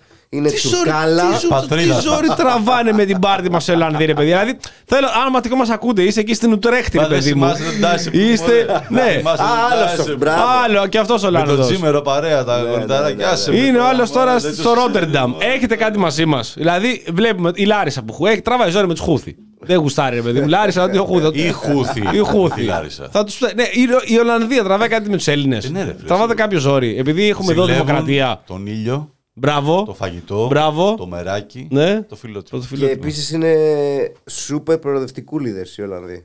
Ενώ εμείς εδώ. Έλα, Ψεύτο τώρα, μωρέ, προοδευτικούλιδε. Έτσι, ενώ εμείς εδώ. Ρε, εσύ τα λέει ο Είμαστε Γιάννης τώρα. παράδοση. εδώ. Εμείς, εμείς σπρώχνουμε, δεν μας σπρώχνουν. Ακριβώς. λέει ο Μπορείτε ρε να βγάλει. Υπάρχει ολλανδική λέξη, λέξη φιλότιμο. Υπάρχει στην Ολλανδία η λέξη φιλότιμο. Μπορείτε να τη μεταφράσετε στην Ολλανδία. Η λέξη πριονοκορδέλα. Μπορεί να τη μεταφράσετε στα ελλην- στα Ολλανδικά. Δεν μπορείτε. Τι να κάνουμε. Ζάβαρε, Λυπάμαι. όταν μίλησες για τους κλόουν Ναι. Και κλείναμε την κουβέντα αυτή, πήγε στα F35. Δεν σε πρόλαβα, Ναι. επειδή μιλούσαμε για μεγάλους σπουδαίους πολιτικούς και δημοσιολόγους, θα ήθελα εκείνη τη στιγμή να έχουμε κάνει ένα σχόλιο για τον ε, Βαρουτσιώτη. Για την αποχώρησή του. Δεν είναι τώρα όμως η καλύτερη, Δεν το καλύτερη προλάβα- αφορμή. Δεν το προλάβατε την προηγούμενη φορά. Όχι. Όχι. ρε. Όχι, έγινε μετά. Έγινε αμέσως Την μετά. Πέμπ- την Πέμπ- την Πέμπτη, Πέμπτη. Τετάρτη, Πέμπτη έγινε. Ναι, Τετάρτη Πέμπτη φύγε. Μετά από Λοιπόν. 160 χρόνια αυτή η χώρα Θέλω να πω, ναι. στερείται Και σε, και σε ευχαριστώ Γιάννη. με αυτό. Βαρβιτσιώτη στον, ε, στα δρόμενα, τα πολιτικά δρόμενα του. Στα δρόμενα. του τα τόπου. δρό- τα- Είναι πολλά τα δρό- είναι πολλά τα δρό- Ε, και επίσης ξεχάσαμε πριν να πούμε ότι στην πρόταση που έκανε να πληρώσει ο Βαρβιτσιώτη για το φαρμακονήσι Ναι. μπορεί να πουλήσει ένα από τα 130 σπίτια και να, και να, και Πόσα- να πληρώσει. Πόσο είναι το πρόστιμο, Ε; Πόσο είναι Δεν το το πρόστιμο; θυμάμαι. Για τους αεροθε- Ναι. Ρε, Άμα έχει Ναι. ένα από αυτά που πιάνει τόσο μπράβο του και μάγκας. Τι λέει, ρε. Χαλάλι. Κοίταξε, με την περιουσία του Βαρβιτσιώτη πληρώνει όλες τις καταδίκες Όλες. από το ΕΔΑ. Ναι, Όλες. ναι, ναι, ναι. Όλες. Από- από έλεγε η παλιά ανασκόπηση, μέχρι τώρα. Όλες, όλες. Όλες. Ε, να πούμε ότι ο Βαρβιτσιώτης είναι top of the top, ε, full to full, που έλεγε στο full to full. Να, να, να, Ε, να, ναι, ναι, ναι, ναι, ναι, ναι.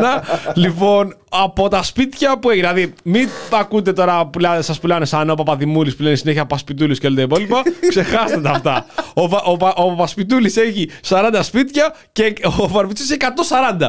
Λέει τώρα, 164 δεν είναι. Ανέβηκαν κι άλλο. Εγώ τόσο θυμάμαι. 100, ε, Όχι, είναι γύρω στα- 130-140. 140. Παιδιά, Τα σπίτια. Φαντάσου. Τα Λες και σπίτια είναι του Βαρβι- στραγάλια. Τα Θέλω- σπίτια του Βαρβιτσιώτη είναι σαν τα ψάρια στο ψάρεμα. Περνάνε τα χρόνια που τα συζητάς. Και ανεβαίνει. Ανεβαίνουν τα κιλά. Σου λέει ο άλλος: Έχω το σπίτι στο Βολτέρο ή τη Μεσοτυχία. Μητσοτάκης τώρα με τον Χριστοφοράκο Ντίνο. Τίποτα. 140. Να πούμε βέβαια ότι έχει διευκρινίσει ο Βαρβιτσιώτης αυτό και έχει δει- πει ότι δεν είναι 140 κίνητα.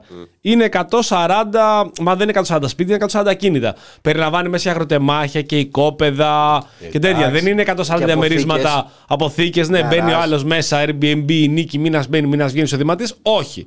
Δεν, είναι Δεν έτσι. είναι το έχει εισόδημα από όλα αυτά. Ο, ε, ναι, εντάξει, θα μπορούσα να έχει εισόδημα, αλλά είναι 140 κίνητα. Τον έχουμε φάει τον άνθρωπο. Τον έχουμε φάει. Πόσα έχει τελικά; Είναι ντροπή και τρέπομαι. Όχι, δεν έχει εισόδημα από όλα Α, αυτά. δεν έχει Αυτά τα εισόδημα. έχει. Για κάποια θα έχει, κάποια θα είναι και διαμερίσματα. Απλά είναι 140 Κα- κίνητα. κάτσε να ψάξω. Είναι Και αυτό που είπε πριν ο, ο Λευτέρης στην ε, συζήτησή μας ε, θυμηθείτε τι γίνεται με το Shredder ο οποίος έχει πάει και δουλεύει στην Gazprom Ναι. Ε, για τη σύγκρουση συμφερόντων του Ναι, ναι, Βαρβιτσιώτη. ναι, ναι, ναι. Τι έχει γίνει στα ελληνικά μέσα για το Shredder ότι ήταν καγκελάριος και είχε κάνει Στους συμφωνίες Ρώσους. με την Gazprom και τώρα πήγε. Τρομερή σύγκρουση συμφερόντων. Ναι, είναι τρομερή σύγκρουση συμφερόντων να πηγαίνει και να Ο άλλος ξεφτυλίζει. ιδιωτικοποίησε Ο άλλος- λιμάνια. Και τώρα θα πάει στο Σκαραμαγκά, λέει. Θα δουλέψει στην ναυτιλία. Α, ωραία. 122 ακίνητα. Ορίστε, 130. Είναι ντροπή και Ντροπή. ντρέπομαι που του χρέωσα 43 παραπάνω. Με αφορμή τη δημοποι- δημοσιοποίηση των δηλω- δηλώσεων πόθεν έσχε επισημένω για πολλωστή φορά ότι από το σύνολο των εγγραφών της δήλωσής μου Ναι. οι περισσότερες αφορούν διαφορετικά δικαιώματα σε ένα και μόνο κτίριο Α, γραφείο. ε, το έχει εξημισίας. Όπου υποχρεωτικά κάθε δωμάτιο εμφανίζεται ως μια ξεχωριστή εγγραφή. Η επικαρπία που είναι. Σημειώνω ακόμη ότι στα δικαιώματα αυτά το ποσοστό συμμετοχής μου δεν υπερβαίνει το 11%. Πιστεύω ότι αυτή τη φορά θα παρουσιαστεί ορθά η περιουσιακή μου κατάσταση και δεν θα υπάρξει Τι, διαστρέψη. δηλαδή, συγγνώμη, έχει ένα δωμάτιο σε ένα διαμέρισμα. δηλαδή, Ε, τι ακριβώς; ένα- ένα Για να δω- καταλάβω κάθε δηλαδή. Έχουν μαζευτεί Ένα όλοι δωμά- κάθε μαζί δωμά. τώρα σε ένα τριάρι και αυτός έχει το ύπνο δωμάτιο, ρε παιδί μου. Και ο παππούς μέσα μου, Ναι. ο Γιάννης. Ε, ε, Είναι η επικαρπία και η ψηλή κυριότητα. Εγώ έχω την ψηλή κυριότητα, δεν έχω την επικαρπία για να μην μπερδεύεστε. Εγώ πάλι θα πω είναι τρόπο και ντρέπομαι. Ε, επει- επειδή λοιπόν Full- έχει. Full λαϊκισμό είμαστε. Full to full, full to full. Λοιπόν, Ευχαριστούμε τη Βέρα για 10 ευρώ που έβαλε μόλις στο chat. 122 ακίνητα λοιπόν, νικητής όλων. Αυτό θα μπορούσε να γίνει και για όλους τους υπόλοιπους. Τι έχουν, αν έχουν ένα διαμέρισμα ή ένα δωμάτιο ή ένα αγροτεμάχιο. Ο Βαρβιτσιό λοιπόν είναι νικητής σε όλους, τους πατάει όλους κάτω. Καλά, εμάς δεν το συζητώ. Όλοι μαζί, όσοι μας ακούνε τώρα αυτή τη στιγμή, αν βάλουμε και φωνάξετε και τους συγγενείς σας, πάλι δεν έχετε τόσο πολλά σπίτια ταυτόχρονα μαζί. Είναι το μόνο σίγουρο. Με τον Βαρβιτσιώτη μας συνδέει μια πολύχρονη φιλία όλα αυτά τα χρόνια. Έχουμε συνεπάρξει μαζί σε ένα, σε ένα γάμο εγώ έφτιαχνα κάτι μοχίτο αποτυχημένα και αυτό ήταν καλεσμένο σε αυτήν η συνύπαρξή μας. Ε, έχω γράψει γι' αυτό παλιότερα. Ήταν μια καταπληκτική συνύπαρξη που υπήρξε. Μια πολύ γερή φιλία η οποία ε, χτίστηκε, χτίστηκε, εκείνο το βράδυ. Αποκλείεται να με θυμάται γιατί ήταν κολοτριπή του κερατά. Δεν υπάρχει θάνατο δηλαδή. Ε, μπορεί να θυμόταν δίπλα την κοπέλα η οποία δούλευε μαζί μου, την οποία πραγματικά τη λυπήθηκε η ψυχή μου. Προσπάθησα, ε, επενέβη από ένα σημείο και μετά, δεν πήγαινε άλλο το κακό. Είχε κάτι στο ίδιο μπροστά μου, πώ είχε κάθεται σε αυτήν, γιατί μετά έχει γίνει χάλια, δεν καταλάβαινε. Δηλαδή, αν καθόμουν λίγο παραπάνω, επί τόπου δεν το συζητώ. Κάποια στιγμή τον χάσαμε, το έχω πει αυτό, τον χάσαμε, θα είχε βγει έξω, βαλβολίνες, νερά από όλο καθαριστήρε. Ό,τι έβρισκε να πει θα το πίνε. Δεν είχε κανένα πρόβλημα. Να- Γραμματαρία. να Δεν είχε επανέλθουμε. πρόβλημα. Θυμόστε εκείνη. τη- Ποιο, ποιο είναι λοιπόν το ψευδόνυμο Όταν του; λέμε χάλια, χάλια. Ποιο χάλια. το ψευδόνυμο Δεν του; σημαίνει. Μίλκο. Έτσι. Περίμενε. Δεν σημαίνει κάτι για αυτό για τον άνθρωπο. Δεν σημαίνει. Μπορεί να παίρνει και καλά Γιατί και να πριν λέγαμε ήπια. για τον Πολυχρονόμουλο, Ή έτσι δεν μπορεί, σημαίνει. ή μπορεί να έχει κάποιες εξαρτήσεις, τι Ναι. οποίες προφανώς αυτή τη στιγμή πρέπει να βρει κάποιον, έναν ε, άνθρωπο να μπορεί να τον βοηθήσει. Δεν κατηγορούμε αυτό. Εκείνο το βράδυ σου λέω παίρναγε ωραία τον Αντώνης Σαμαράς, ό,τι είχε εκλεγεί. Μπήκε μέσα, παίρναγε ωραία, χορεύανε, περνάγανε καλά. Ε, κύριε Κεφαλογιάννη, συμπα, συμπαθέστατη. λοιπόν, ε, όλοι μαζί δεν έχει σημασία. Ο κύριος Βαρβιτσιώτη λοιπόν αποχώρησε και αυτό ήταν μια πολύ μεγάλη πληγή για, την, ε, για το ελληνικό κοινοβούλιο. Κυκλοφορούν διάφορε φωτογραφίε, καταγγελίες ότι έστελνε εκεί διάφορα κτλ. Πάλι αυτό δεν είναι κάτι κακό αποκλειστικά, δεν, δεν μπορούμε να πούμε κάτι σε αυτό. Απλά μιλάμε για τον πληθυσμό, ο οποίος είναι λίγο πρόβλημα. Κανείς δεν έχει σκεφτεί να ερευνήσει τον πληθυσμό του Βαρβιτσιώτη. Κα, δεν έχει σημασία. Ο, ο Αντώνης Σαμαράς εκεί στην εκδήλωση. Ναι. Τι ώρα ήταν εκεί; Ήρθε πιο μετά. Ή Ό,τι, ό,τι Τι- είχε. Εκείνη την ώρα ξέρεις τι γίνεται, έτσι. Τι; Ό,τι, Όπως είχε πει ο Αντώνης Σαμαράς. Τι είχε; Ε, τέτοια ώρα. Την καλύτερη ώρα. το η καλύτερη ωραιότερο ώρα. σεξ, έτσι. Ό,τι είχε εκλεγεί τότε πρόεδρος της Νέας Δημοκρατίας. Τι έχουμε ζήσει. παρατήσανε γαμπρούς, παρατήσανε νύφη. Μάλλον και, οι γα- και οι γαμπρούς και η νύφη περίμενε στην ουρά για να χαιρετήσει τον Αντώνη Σαμαρά. Ήταν παιδιά κάτι εκπληκτικό. Ε, Αυτό το πάρτι πάντως έχει στοιχειώσει. ναι, έχει στοιχειώσει. Ναι, ήταν. Ξέρεις γιατί, ξέρεις γιατί, να σου πω γιατί. Όλοι πήρανε ρε φίλε. Ένας δεν ήρθε να πει. Ναι, ναι, ναι. Πραγματικά. Πόσα μοχίτο είχε φτιάξει το βράδυ. Πόσα. Ε, Η κεφαλογιά μου το γύρισε πίσω. Μου λέει πάρ' το, το χάλια. είναι. Όντως. Πάρ' το χάλια. Ε, Δεν το είπε σε μένα, το είπε σε αυτό που ήταν Το μαζί. είπε ο Βαρβιτσιώτης Δεν το- σίγουρα. Το ήπια. Ο Βαρβιτσιώτης το πήρε μετά. Μην το Φέρε το πετάξεις, εδώ. Μην το πετάξεις, μην το δω. Το πας αυτό. Την ώρα που μάζευες, θα βάλω σπίτι το βε- το βετέξ πετάς του λέει. Φέρει το εδώ. Στο νεροχύτη από Έχει κάτω μαζέψει ήταν. τα- Πήρξε όλα. τα Στο συμφώνει καλύτερα. από κάτω. Δεν λέμε κάτι γι' αυτό, να ξαναπούμε. Δεν σημαίνει τίποτα αυτό για το μεγαλείο του πολιτικού άντρος. Ε, μ, αποχωρεί από την πολιτική, δεν αποχω- αποχωρεί από την πολιτική και από, τη, από βουλευτής. Σταματάει, δεν θα ξανά ποτέ ξανά υποψήφιο. Τεράστια απώλεια, το είπε και ο Γιάννης, μετά από 160 χρόνια μην έχουμε Βαρβιτσιώτη. Μια τεράστια οικογένεια πολιτική προέρχεται από τους Μπαρμπιτσιώτιδες, από το χωριό Μπάρμπιτσα της Λακωνίας, να πω σε αυτό το σημείο. Ε, ο παππούς του, μια και το πιάσαμε την κουβέντα, ήταν δικηγόρος, πολύ μεγάλος δικηγόρος ε, των δοσύλλογων ε, στην κατοχή. Θα λέγε κανείς, Ο μάλλον. καθερό, έτσι ήταν, δεν είναι μάλλον, είναι κανονικό. Το γράφει και ο Μενέλος Χαραμπέτη. Θα το συζητήσουμε την επόμενη Τρίτη, αφού δεν μπορέσαμε χθες να συζητήσουμε μαζί του, το οποίο θα το επιβεβαιώσει με την ιστορική έρευνα η οποία έχει γίνει. Ε, Κάποιος θα έλεγε ότι τα σπίτια μπορεί να προέρχονται και από εκεί, γιατί υπήρχε αρκετό νταραβέρι και αλυσβερίσια με σπίτια εκείνη την περίοδο. Και βρέθηκε με πόσα δωμάτια σε ένα Με κτίριο. πόσα δωμάτια, ναι, Έτσι ναι, λέει. ναι, ναι. Ξημισίας, ξημισία όλοι. Με 11%.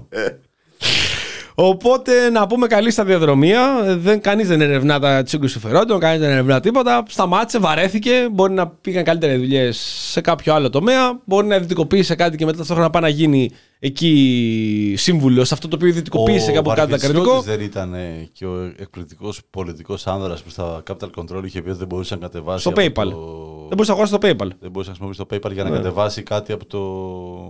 Μα- Από το Marketplace. Marketplace. Όχι από το Marketplace, από το Google Play. Google Play. πώς ναι, λέγεται. ναι, ναι, ναι, ναι. Δηλαδή, Φαντάσου. φαντά, φαντάσου. φαντάσου. Δεν Ήθελε μπο- να κατεβάσει παιχνίδια να παίξει. Και δεν, μπορούσε. μπορούσε. Ο- και, ο, κατέβασε όμως ο άλλος τη Νέας Δημοκρατίας που βλέπε το, την άλλη την κυρία, τη μητέρα η οποία μίλησε και έπεσε κάτι κράσο στο κινητό εκείνη την ώρα. Ε, να θυμίσουμε ότι είχαμε έλλειψη σε μοναστηριακές μπύρες. Τεράστια έλλειψη. Γκότζι- εκείνο το εξάμηνο. Γκότζιμπέρι δεν είχαμε. Γκότζιμπέρι, τέλος, Ναι, τέλος. ναι. Αντέξαμε. Τι Αντέξαμε. έχουμε ζήσει, ρε παιδιά μας τώρα, είδες. Τότε όμως, πώς φέτε στηρί. Πώ φέτε στηρί, ρε Κώστας; Τότε, τότε άστο. Κοίταξε, Δέκα αν- και Στέφανε, σκουπίδια, έξι. Κύριε Στέφανε. Αν βγαίναμε από το ευρώ, παιδιά, Ναι, τι θα γινόταν. δε- όχι, όχι τέσσερις φέτες. Όχι, πόσες; Τίποτα. Μόνο με, Τίποτα. ζή, Α. με Ούτε, ζήθρα θα ούτε βάζεις. το χαρτί από το, από το σκλαβέρι. Το γλύφα. Με Είπαμε. ζήθρα ξερή. σαν, να- σαν να ξύνεις τα Μπομπότα. στέρνες σου. Α4 θα βάζαμε στην τοσκέρα να ψήνουμε να τρώμε. Ε, μ, Έλα. τι έχουμε δει, τι έχουμε διαβάσει; Έχουμε πολλά να συζητήσουμε. Αυτό είναι το θέμα. Ότι έχουμε αφήσει πώ απ' έξω, αλλά δεν προλαβαίνουμε και παραπάνω. Α, έχουμε, ε, δε- δεν είπαμε για καταλήψεις στα πανεπιστήμια. Δεν είπαμε για καταλήψεις, δεν είπαμε ένα σωρό. Να Χαμός. πούμε ότι συνεχίζεται Ληστές. το, το κίνημα. Το... Να σου πω κάτι για τις καταλήψεις. Εγώ, Ναι. Να πάμε να δουλέψουν. Καλά, πέρα τις καταλήψεις, τι θέλω να πω κάτι για το νομοσχέδιο. Καταρχάς, πέρα ότι δεν παίζει να κάνει τα ιδιωτικά πανεπιστήμια ούτε μία ανθρωπισ- ανθρωπιστική σχολή, δεν υπάρχει περίπτωση. Θεωρώ ότι όλο το παιχνίδι, πέρα από κάποιες νομικές σχολές που μπορεί να γίνουν, κάποιες Ιατρική. που είναι για την ιατρική. Ναι. Και κυρίως για εκείνο το περιβόητο fund, CBC. CBC, που έχει αγοράσει τα, τα μεγαλύτερα ιδιωτικά νοσοκομεία της χώρας, Όλα σχεδόν. η οποία έχει φαγωθεί, θεωρώ, να κάνει ε, πανεπιστημιακά νοσοκομεία. Και θα είναι πολύ δύσκολο για καλούς γιατρούς σε παραγωγικές ηλικίες να αρνηθούν οι προτάσεις από ένα τέτοιο φαν με τέτοια νοσοκομεία. Έχει, ήδη έχει συμφωνηθεί. Όταν, όταν στο Έλληνα, για παράδειγμα, ο γιατρός πρέπει να δουλεύει όλο το χειμώνα χωρίς κλιματισμό. Μες στο κρύο. Δεν σου μιλάω για, για θέματα εφημεριών, πίεσης κλπ. Για, για απλά πράγματα. Ο άλλος τώρα, ρε φίλε, θα σου λέει κάτσε. Τι να κάνω; Να κάθομαι εδώ, να τρώω τις εφημερίες, να μην πληρώνομαι, να υποαμείβομαι γενικότερα. Να τρώω κρύο το χειμώνα, ζέστη το καλοκαίρι, όχι. Θα πάω εκεί, θα πάω στο Μητέρα, θα πάω στο Υγεία, θα πάω στο Μετροπόλιταν, θα πάρω και μια έδρα στο Πανεπιστήμιο Τάδε του CBC, θα, θα πω και σε φίλους και γνωστούς και θα, θα καταφέρω να φτιάξω τη ζωή μου. Ε, Όταν ο Παπα-Νικολάου έβγαλε το. Αυτό θα λέω τώρα. Ότι παίρνει 2.000 ευρώ το μήνα με 37 χρόνια προπηρεσία. Και διευθυντής. Και διευθυντής. Τι του λέγανε, από, Επιμελητής τι τώρα. του λέγανε από κάτω. Τι Ναι, ναι. του γράφαν από κάτω. Τι άνθρωποι είναι αυτοί. Ε, Πάντως, εδώ υπάρχει ένα μεγάλο ζήτημα ε, που αφορά και την εκπαίδευση και τα πανεπιστήμια αλλά και την απορρόφηση. Υπάρχει μεγάλη έλλειψη γιατρών πανευρωπαϊκά. Ε, αυτό που συμβαίνει όμως στην Ελλάδα, το να δίνεις 1500 ευρώ σε κάποιον που μπαίνει για να, και αυτό να θεωρείται κίνητρο να δουλέψει στο δημόσιο σύστημα υγείας είναι, είναι κωμικό. Δηλαδή, προφανώς αυτό που λέει ο Άδωνης Γεωργιάδης είναι γελίο από μόνο. Προφανώς δεν μπορεί να δώσει 10.000 ευρώ. Δεν μιλάμε για 10.000 ευρώ. Εδώ μιλάμε ότι παίρνουν 2.000. Καλά, πάντα το πάει έτσι. Πάντα το πάει στα Ναι, άκρα. ναι, Τι στην- θέλω να δώσουμε 100.000 ναι, ναι. ευρώ το μήνα; Πω, Όχι, τρα- δεν είπαμε αυτό, όχι. Να Δεν το δίνω- είπαμε να το δίνω από ένα ραφάλ. Τι θέλεις, αυτό θέλεις να το δίνω από ένα ραφάλ να οδηγάει; Μα δεν φταίει ο Άδωνης για αυτά. Αυτή αυτός που δεν το παντάει ποτέ στο πάνελ. Έτσι ρε. δεν πρόκειται να προσελκύσει ποτέ στο δημόσιο σύστημα υγείας ε, κόσμο να δουλέψει. Είναι, είναι αδύνατον. Πρώτον, γιατί η κινητικότητα είναι τεράστια αυτή τη στιγμή. Μπορεί να Φεύγουν πάει η Γερμανία. οποτεδήποτε. Όπως είναι Γερμανία, σούμπι τη Γερμανία, δεν το κατευθείαν συζητεί και δεν καν. τους και καλά κάνουν. Φυσικά και καλά Δεν ξέρω, κάνουν. μαλάκες είναι. Ε, και δεύτερον, γιατί δεν θα καταδεχτεί να δουλέψει με αυτά τα λεφτά εδώ πέρα. Και με αυτές τις συνθ- όχι μόνο τα λεφτά, και τις συνθήκες. Και τις συνθήκες, ναι. Τις υποδομές. Πά, πά να δουλέψει στο γενικό κρατικό. Μια εφημερία Κάθε το σε αυτά. Πανικολάου, κάθε το Πανικολάου και δουλεύει στο γενικό κρατικό. Δηλαδή. Που, η απ' εφη- που η εφημερία στο γενικό κρατικό και τα επίγοντα στο. είναι. Και να μην έχεις Είναι- εφημερία τι και να να σου μην πω, έχεις Χάρκοβο. Λες και πήγες στο επίγοντα. Χάρκοβο. Ναι, και να μην έχεις εφημερία και επίγοντα στο γενικό κρατικό. Είναι σκατά το γενικό κρατικό. Δηλαδή, λαϊκό. Πε- α, ο- ο- άμα δεν έχεις πάει τώρα, α, κα- όλοι αυτοί που γράφουν στο Twitter, είσαι 20 χρονών τώρα. Εντάξει, μένεις με τη μάνα στον πατέρα σου. Δεν πρέπει να μείνεις ποτέ μόνος σου γιατί δεν έχεις λεφτά. Ψωμολισά να πούμε και βρώμα τα χνότα σου. άμα δεν έχεις πάει στο γενικό κρατικό, δεν ξέρεις τι εστί γενικό, γενικό κρατικό. Καλά, δεν μιλάμε τώρα να πάει δουλέψει τώρα να είσαι νοσηλεύθερος και γιατρός. Θα έχεις θα έχεις αυτοκτονήσει. Τι είπα, Θα έχεις πάρει όπως είναι το, αυτό που σου δένουν εκεί στον ορό, θα έχεις τυλιχτεί και θα έχει κρεμαστεί. Θα πεις: Εγώ δεν κάθομαι εδώ, μια ώρα θα πεθάνω. Και βγάζει ο άλλος τώρα εντωμεταξύ τη, τη μισθοδοσία του. Τι του γράφαν από κάτω; Ναι, ναι. Τι του γράφαν. Εντάξει και λίγο να σκεφτείς, μπορεί να τον έχω ανάγκη, ρε παιδί μου, κάποια στιγμή αύριο μεθαύριο, να του πω μια καλή κουβέντα γιατί μπορεί να τέτοιο. ναι, ναι. Μάλιστα. Τι έχεις δει, Ζάβαλε; Ε, δεν έχω δει τίποτα απολύτως. Τίποτα, τίποτα, τίποτα, τίποτα. Ε, θε- θέλω εδώ και πόσο καιρό να πάω να δω τη ζώνη ενδιαφέροντος στο σινεμά. Δεν έχω προλάβει να πάω. Δεν έχω δει τίποτα στη τηλεόραση. Διαβάζω. Διάβασα, είπαμε, δεν το ξαναπούμε, θα, την άλλη τρίτη θα τα πούμε κιόλας με τον Μενέλο Χαραμπίδη του Σύλλογους. Και διαβάζω Ελληνική Επανάσταση, το έχω πάει πολύ πιο πίσω εγώ, του Μάρκ Μαζάουερ. Α. Ένα βιβλίο πάρα πολύ ωραίο. Ε, το έχει γράψει, ρε παιδί μου, σαν ε, μυθιστόρημα. Ε, και λέει και πολλές πληροφορίες και πολλά στοιχεία τα οποία δεν τα γνώριζα. Ό,τι και αν έχω διαβάσει όλα αυτά τα χρόνια. Ε, και περνάει, α, περνάει νεράκι. Έχει πιάσει από την αρχή από τη φιλική εταιρεία από τη σύσταση και προχωράει, το διαβάζω, πηγαίνει νερό το συγκεκριμένο βιβλίο. Είπαμε Αριστίδης Χατζής, ο ενδοξότερος αγώνας για το 1821. Τον έχει. Top. Σαν τόσο καλό. Top. Τον Το έχει, βιβλίο αυτό είναι top. Τον έχει σε ευχαριστίες το Χατζή. Έχει πάρει και από εκεί πολλές πηγές. Αλλά το έχω υπόψη μου. Είναι φοβερό, και αυτό είναι σαν λογοτεχνικό. Ναι, ναι, είναι ναι. φοβερό, είναι μεγάλο, είναι 800 σελίδες. Και του Μαζάουερ Αλλά πολύ μεγάλο. διαβάζεται αέρα, ρε, αέρα, αέρα. Έχω διαβάσει και άλλο του Μαζάουρ. Γράφει ωραία. Έχει ωραία γραφή. Ναι, εντάξει, είναι Έχω- ωραίος ιστορικό. Και ασχολείται πολύ με Ελλάδα. Ναι, ναι. Και με εμφύλιο έχει ασχοληθεί. είναι πολύ καλός. Και το βιβλίο για τη Θεσσαλονίκη έχω πάρει, το έχω διαβάσει, θα το διαβάσω και αυτό είναι πολύ ωραίο, λένε. Ε, αλλά είναι ένα βιβλίο το οποίο το προτείνω. Θα, παιδιά, δεν το, εγώ δεν το πίστευα. Εντάξει, μ' αρέσει γενικότερα η ιστορία και με τι ελληνικέ επανάστασης πάρα πολύ. Έχουμε διαβάσει πάρα πολλά πράγματα, σίγουρα και παραπάνω από ό,τι θα έπρεπε σε σύγκριση με άλλες ιστορικές περιόδους.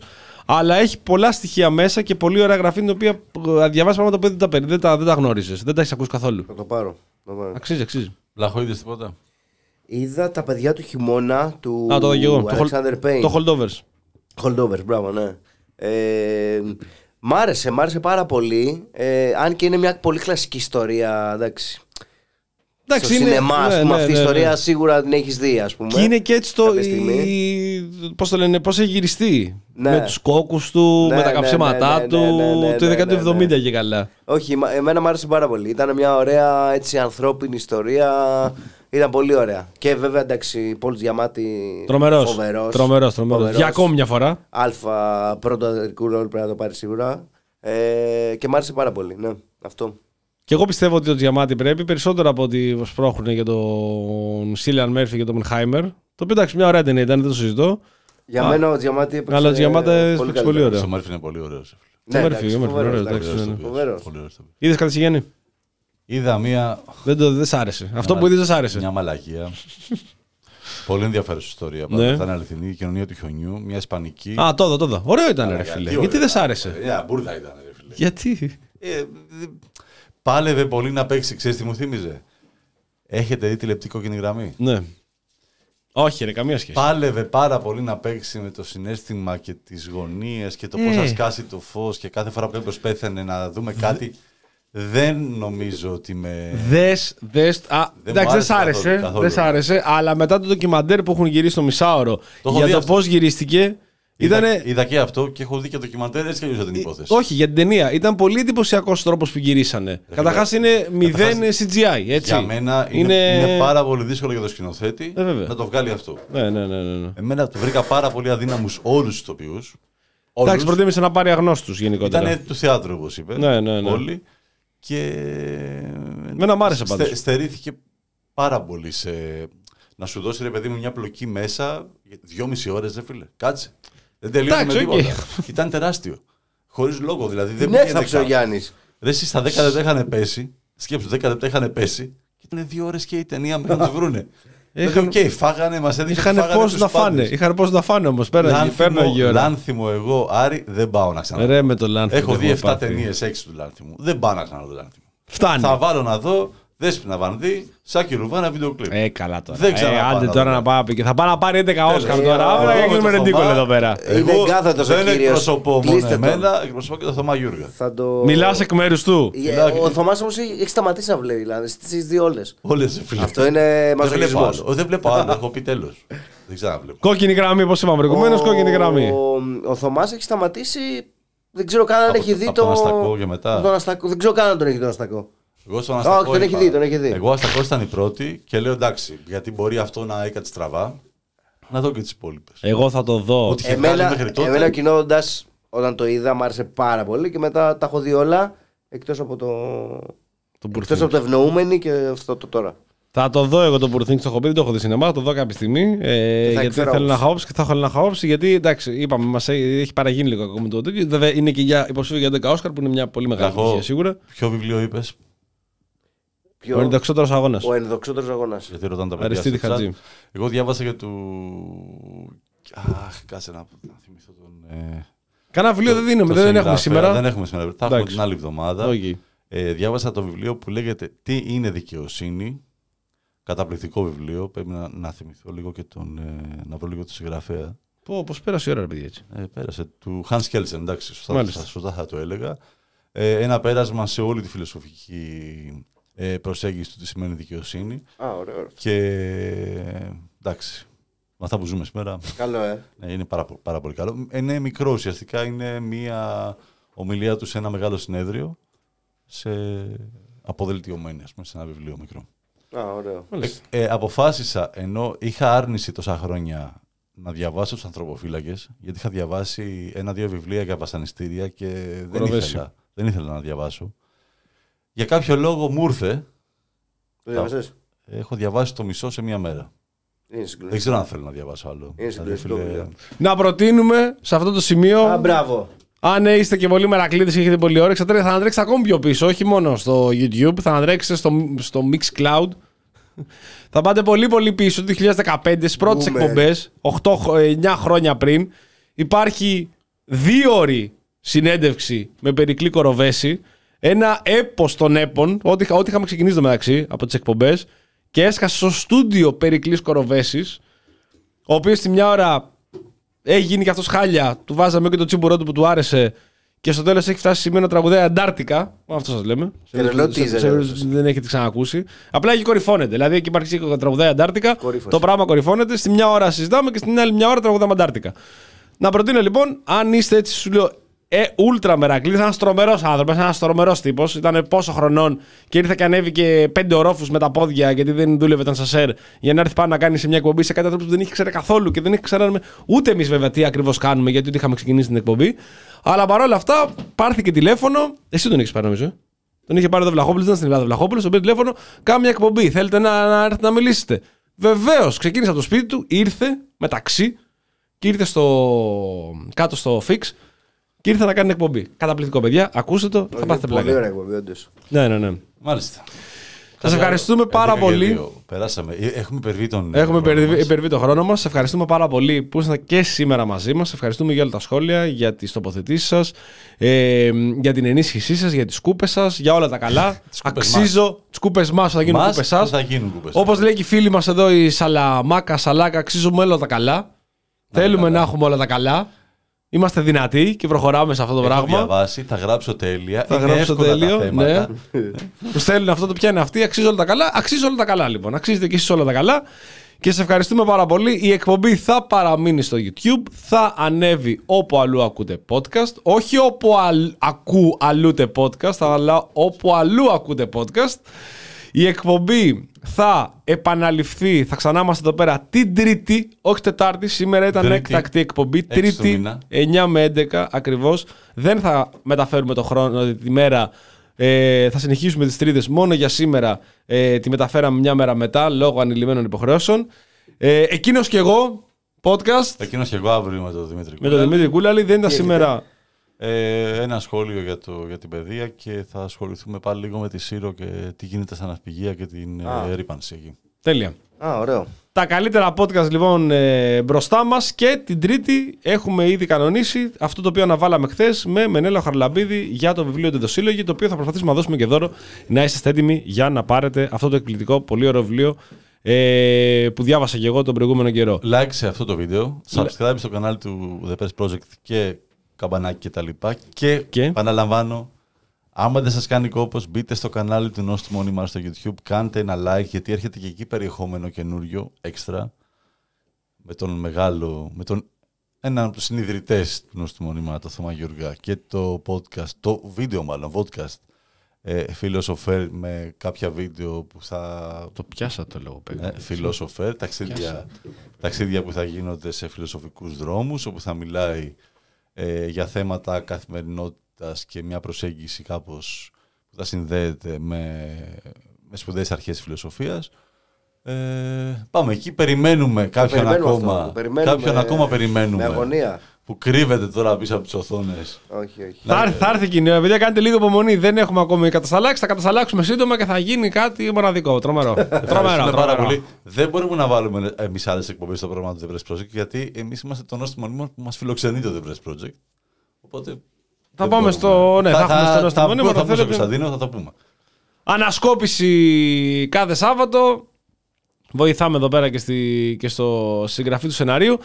Σας ευχαριστούμε πάρα πολύ. Χάρη Ζάβαλος στα προσωπικά μας προφίλ. Χάρη Ζάβαλος, Γιάννης Μπάκος, Ευχαριστούμε πολύ. Καλό βράδυ σε όλους. Κώστας Βλαχόπουλος. Καληνύχτα σε όλους, ευχαριστούμε. Σήμερα δεν είχα μαζί μας Δημήτρη Κούλαλη. Τα λέμε την ερχόμενη Τρίτη.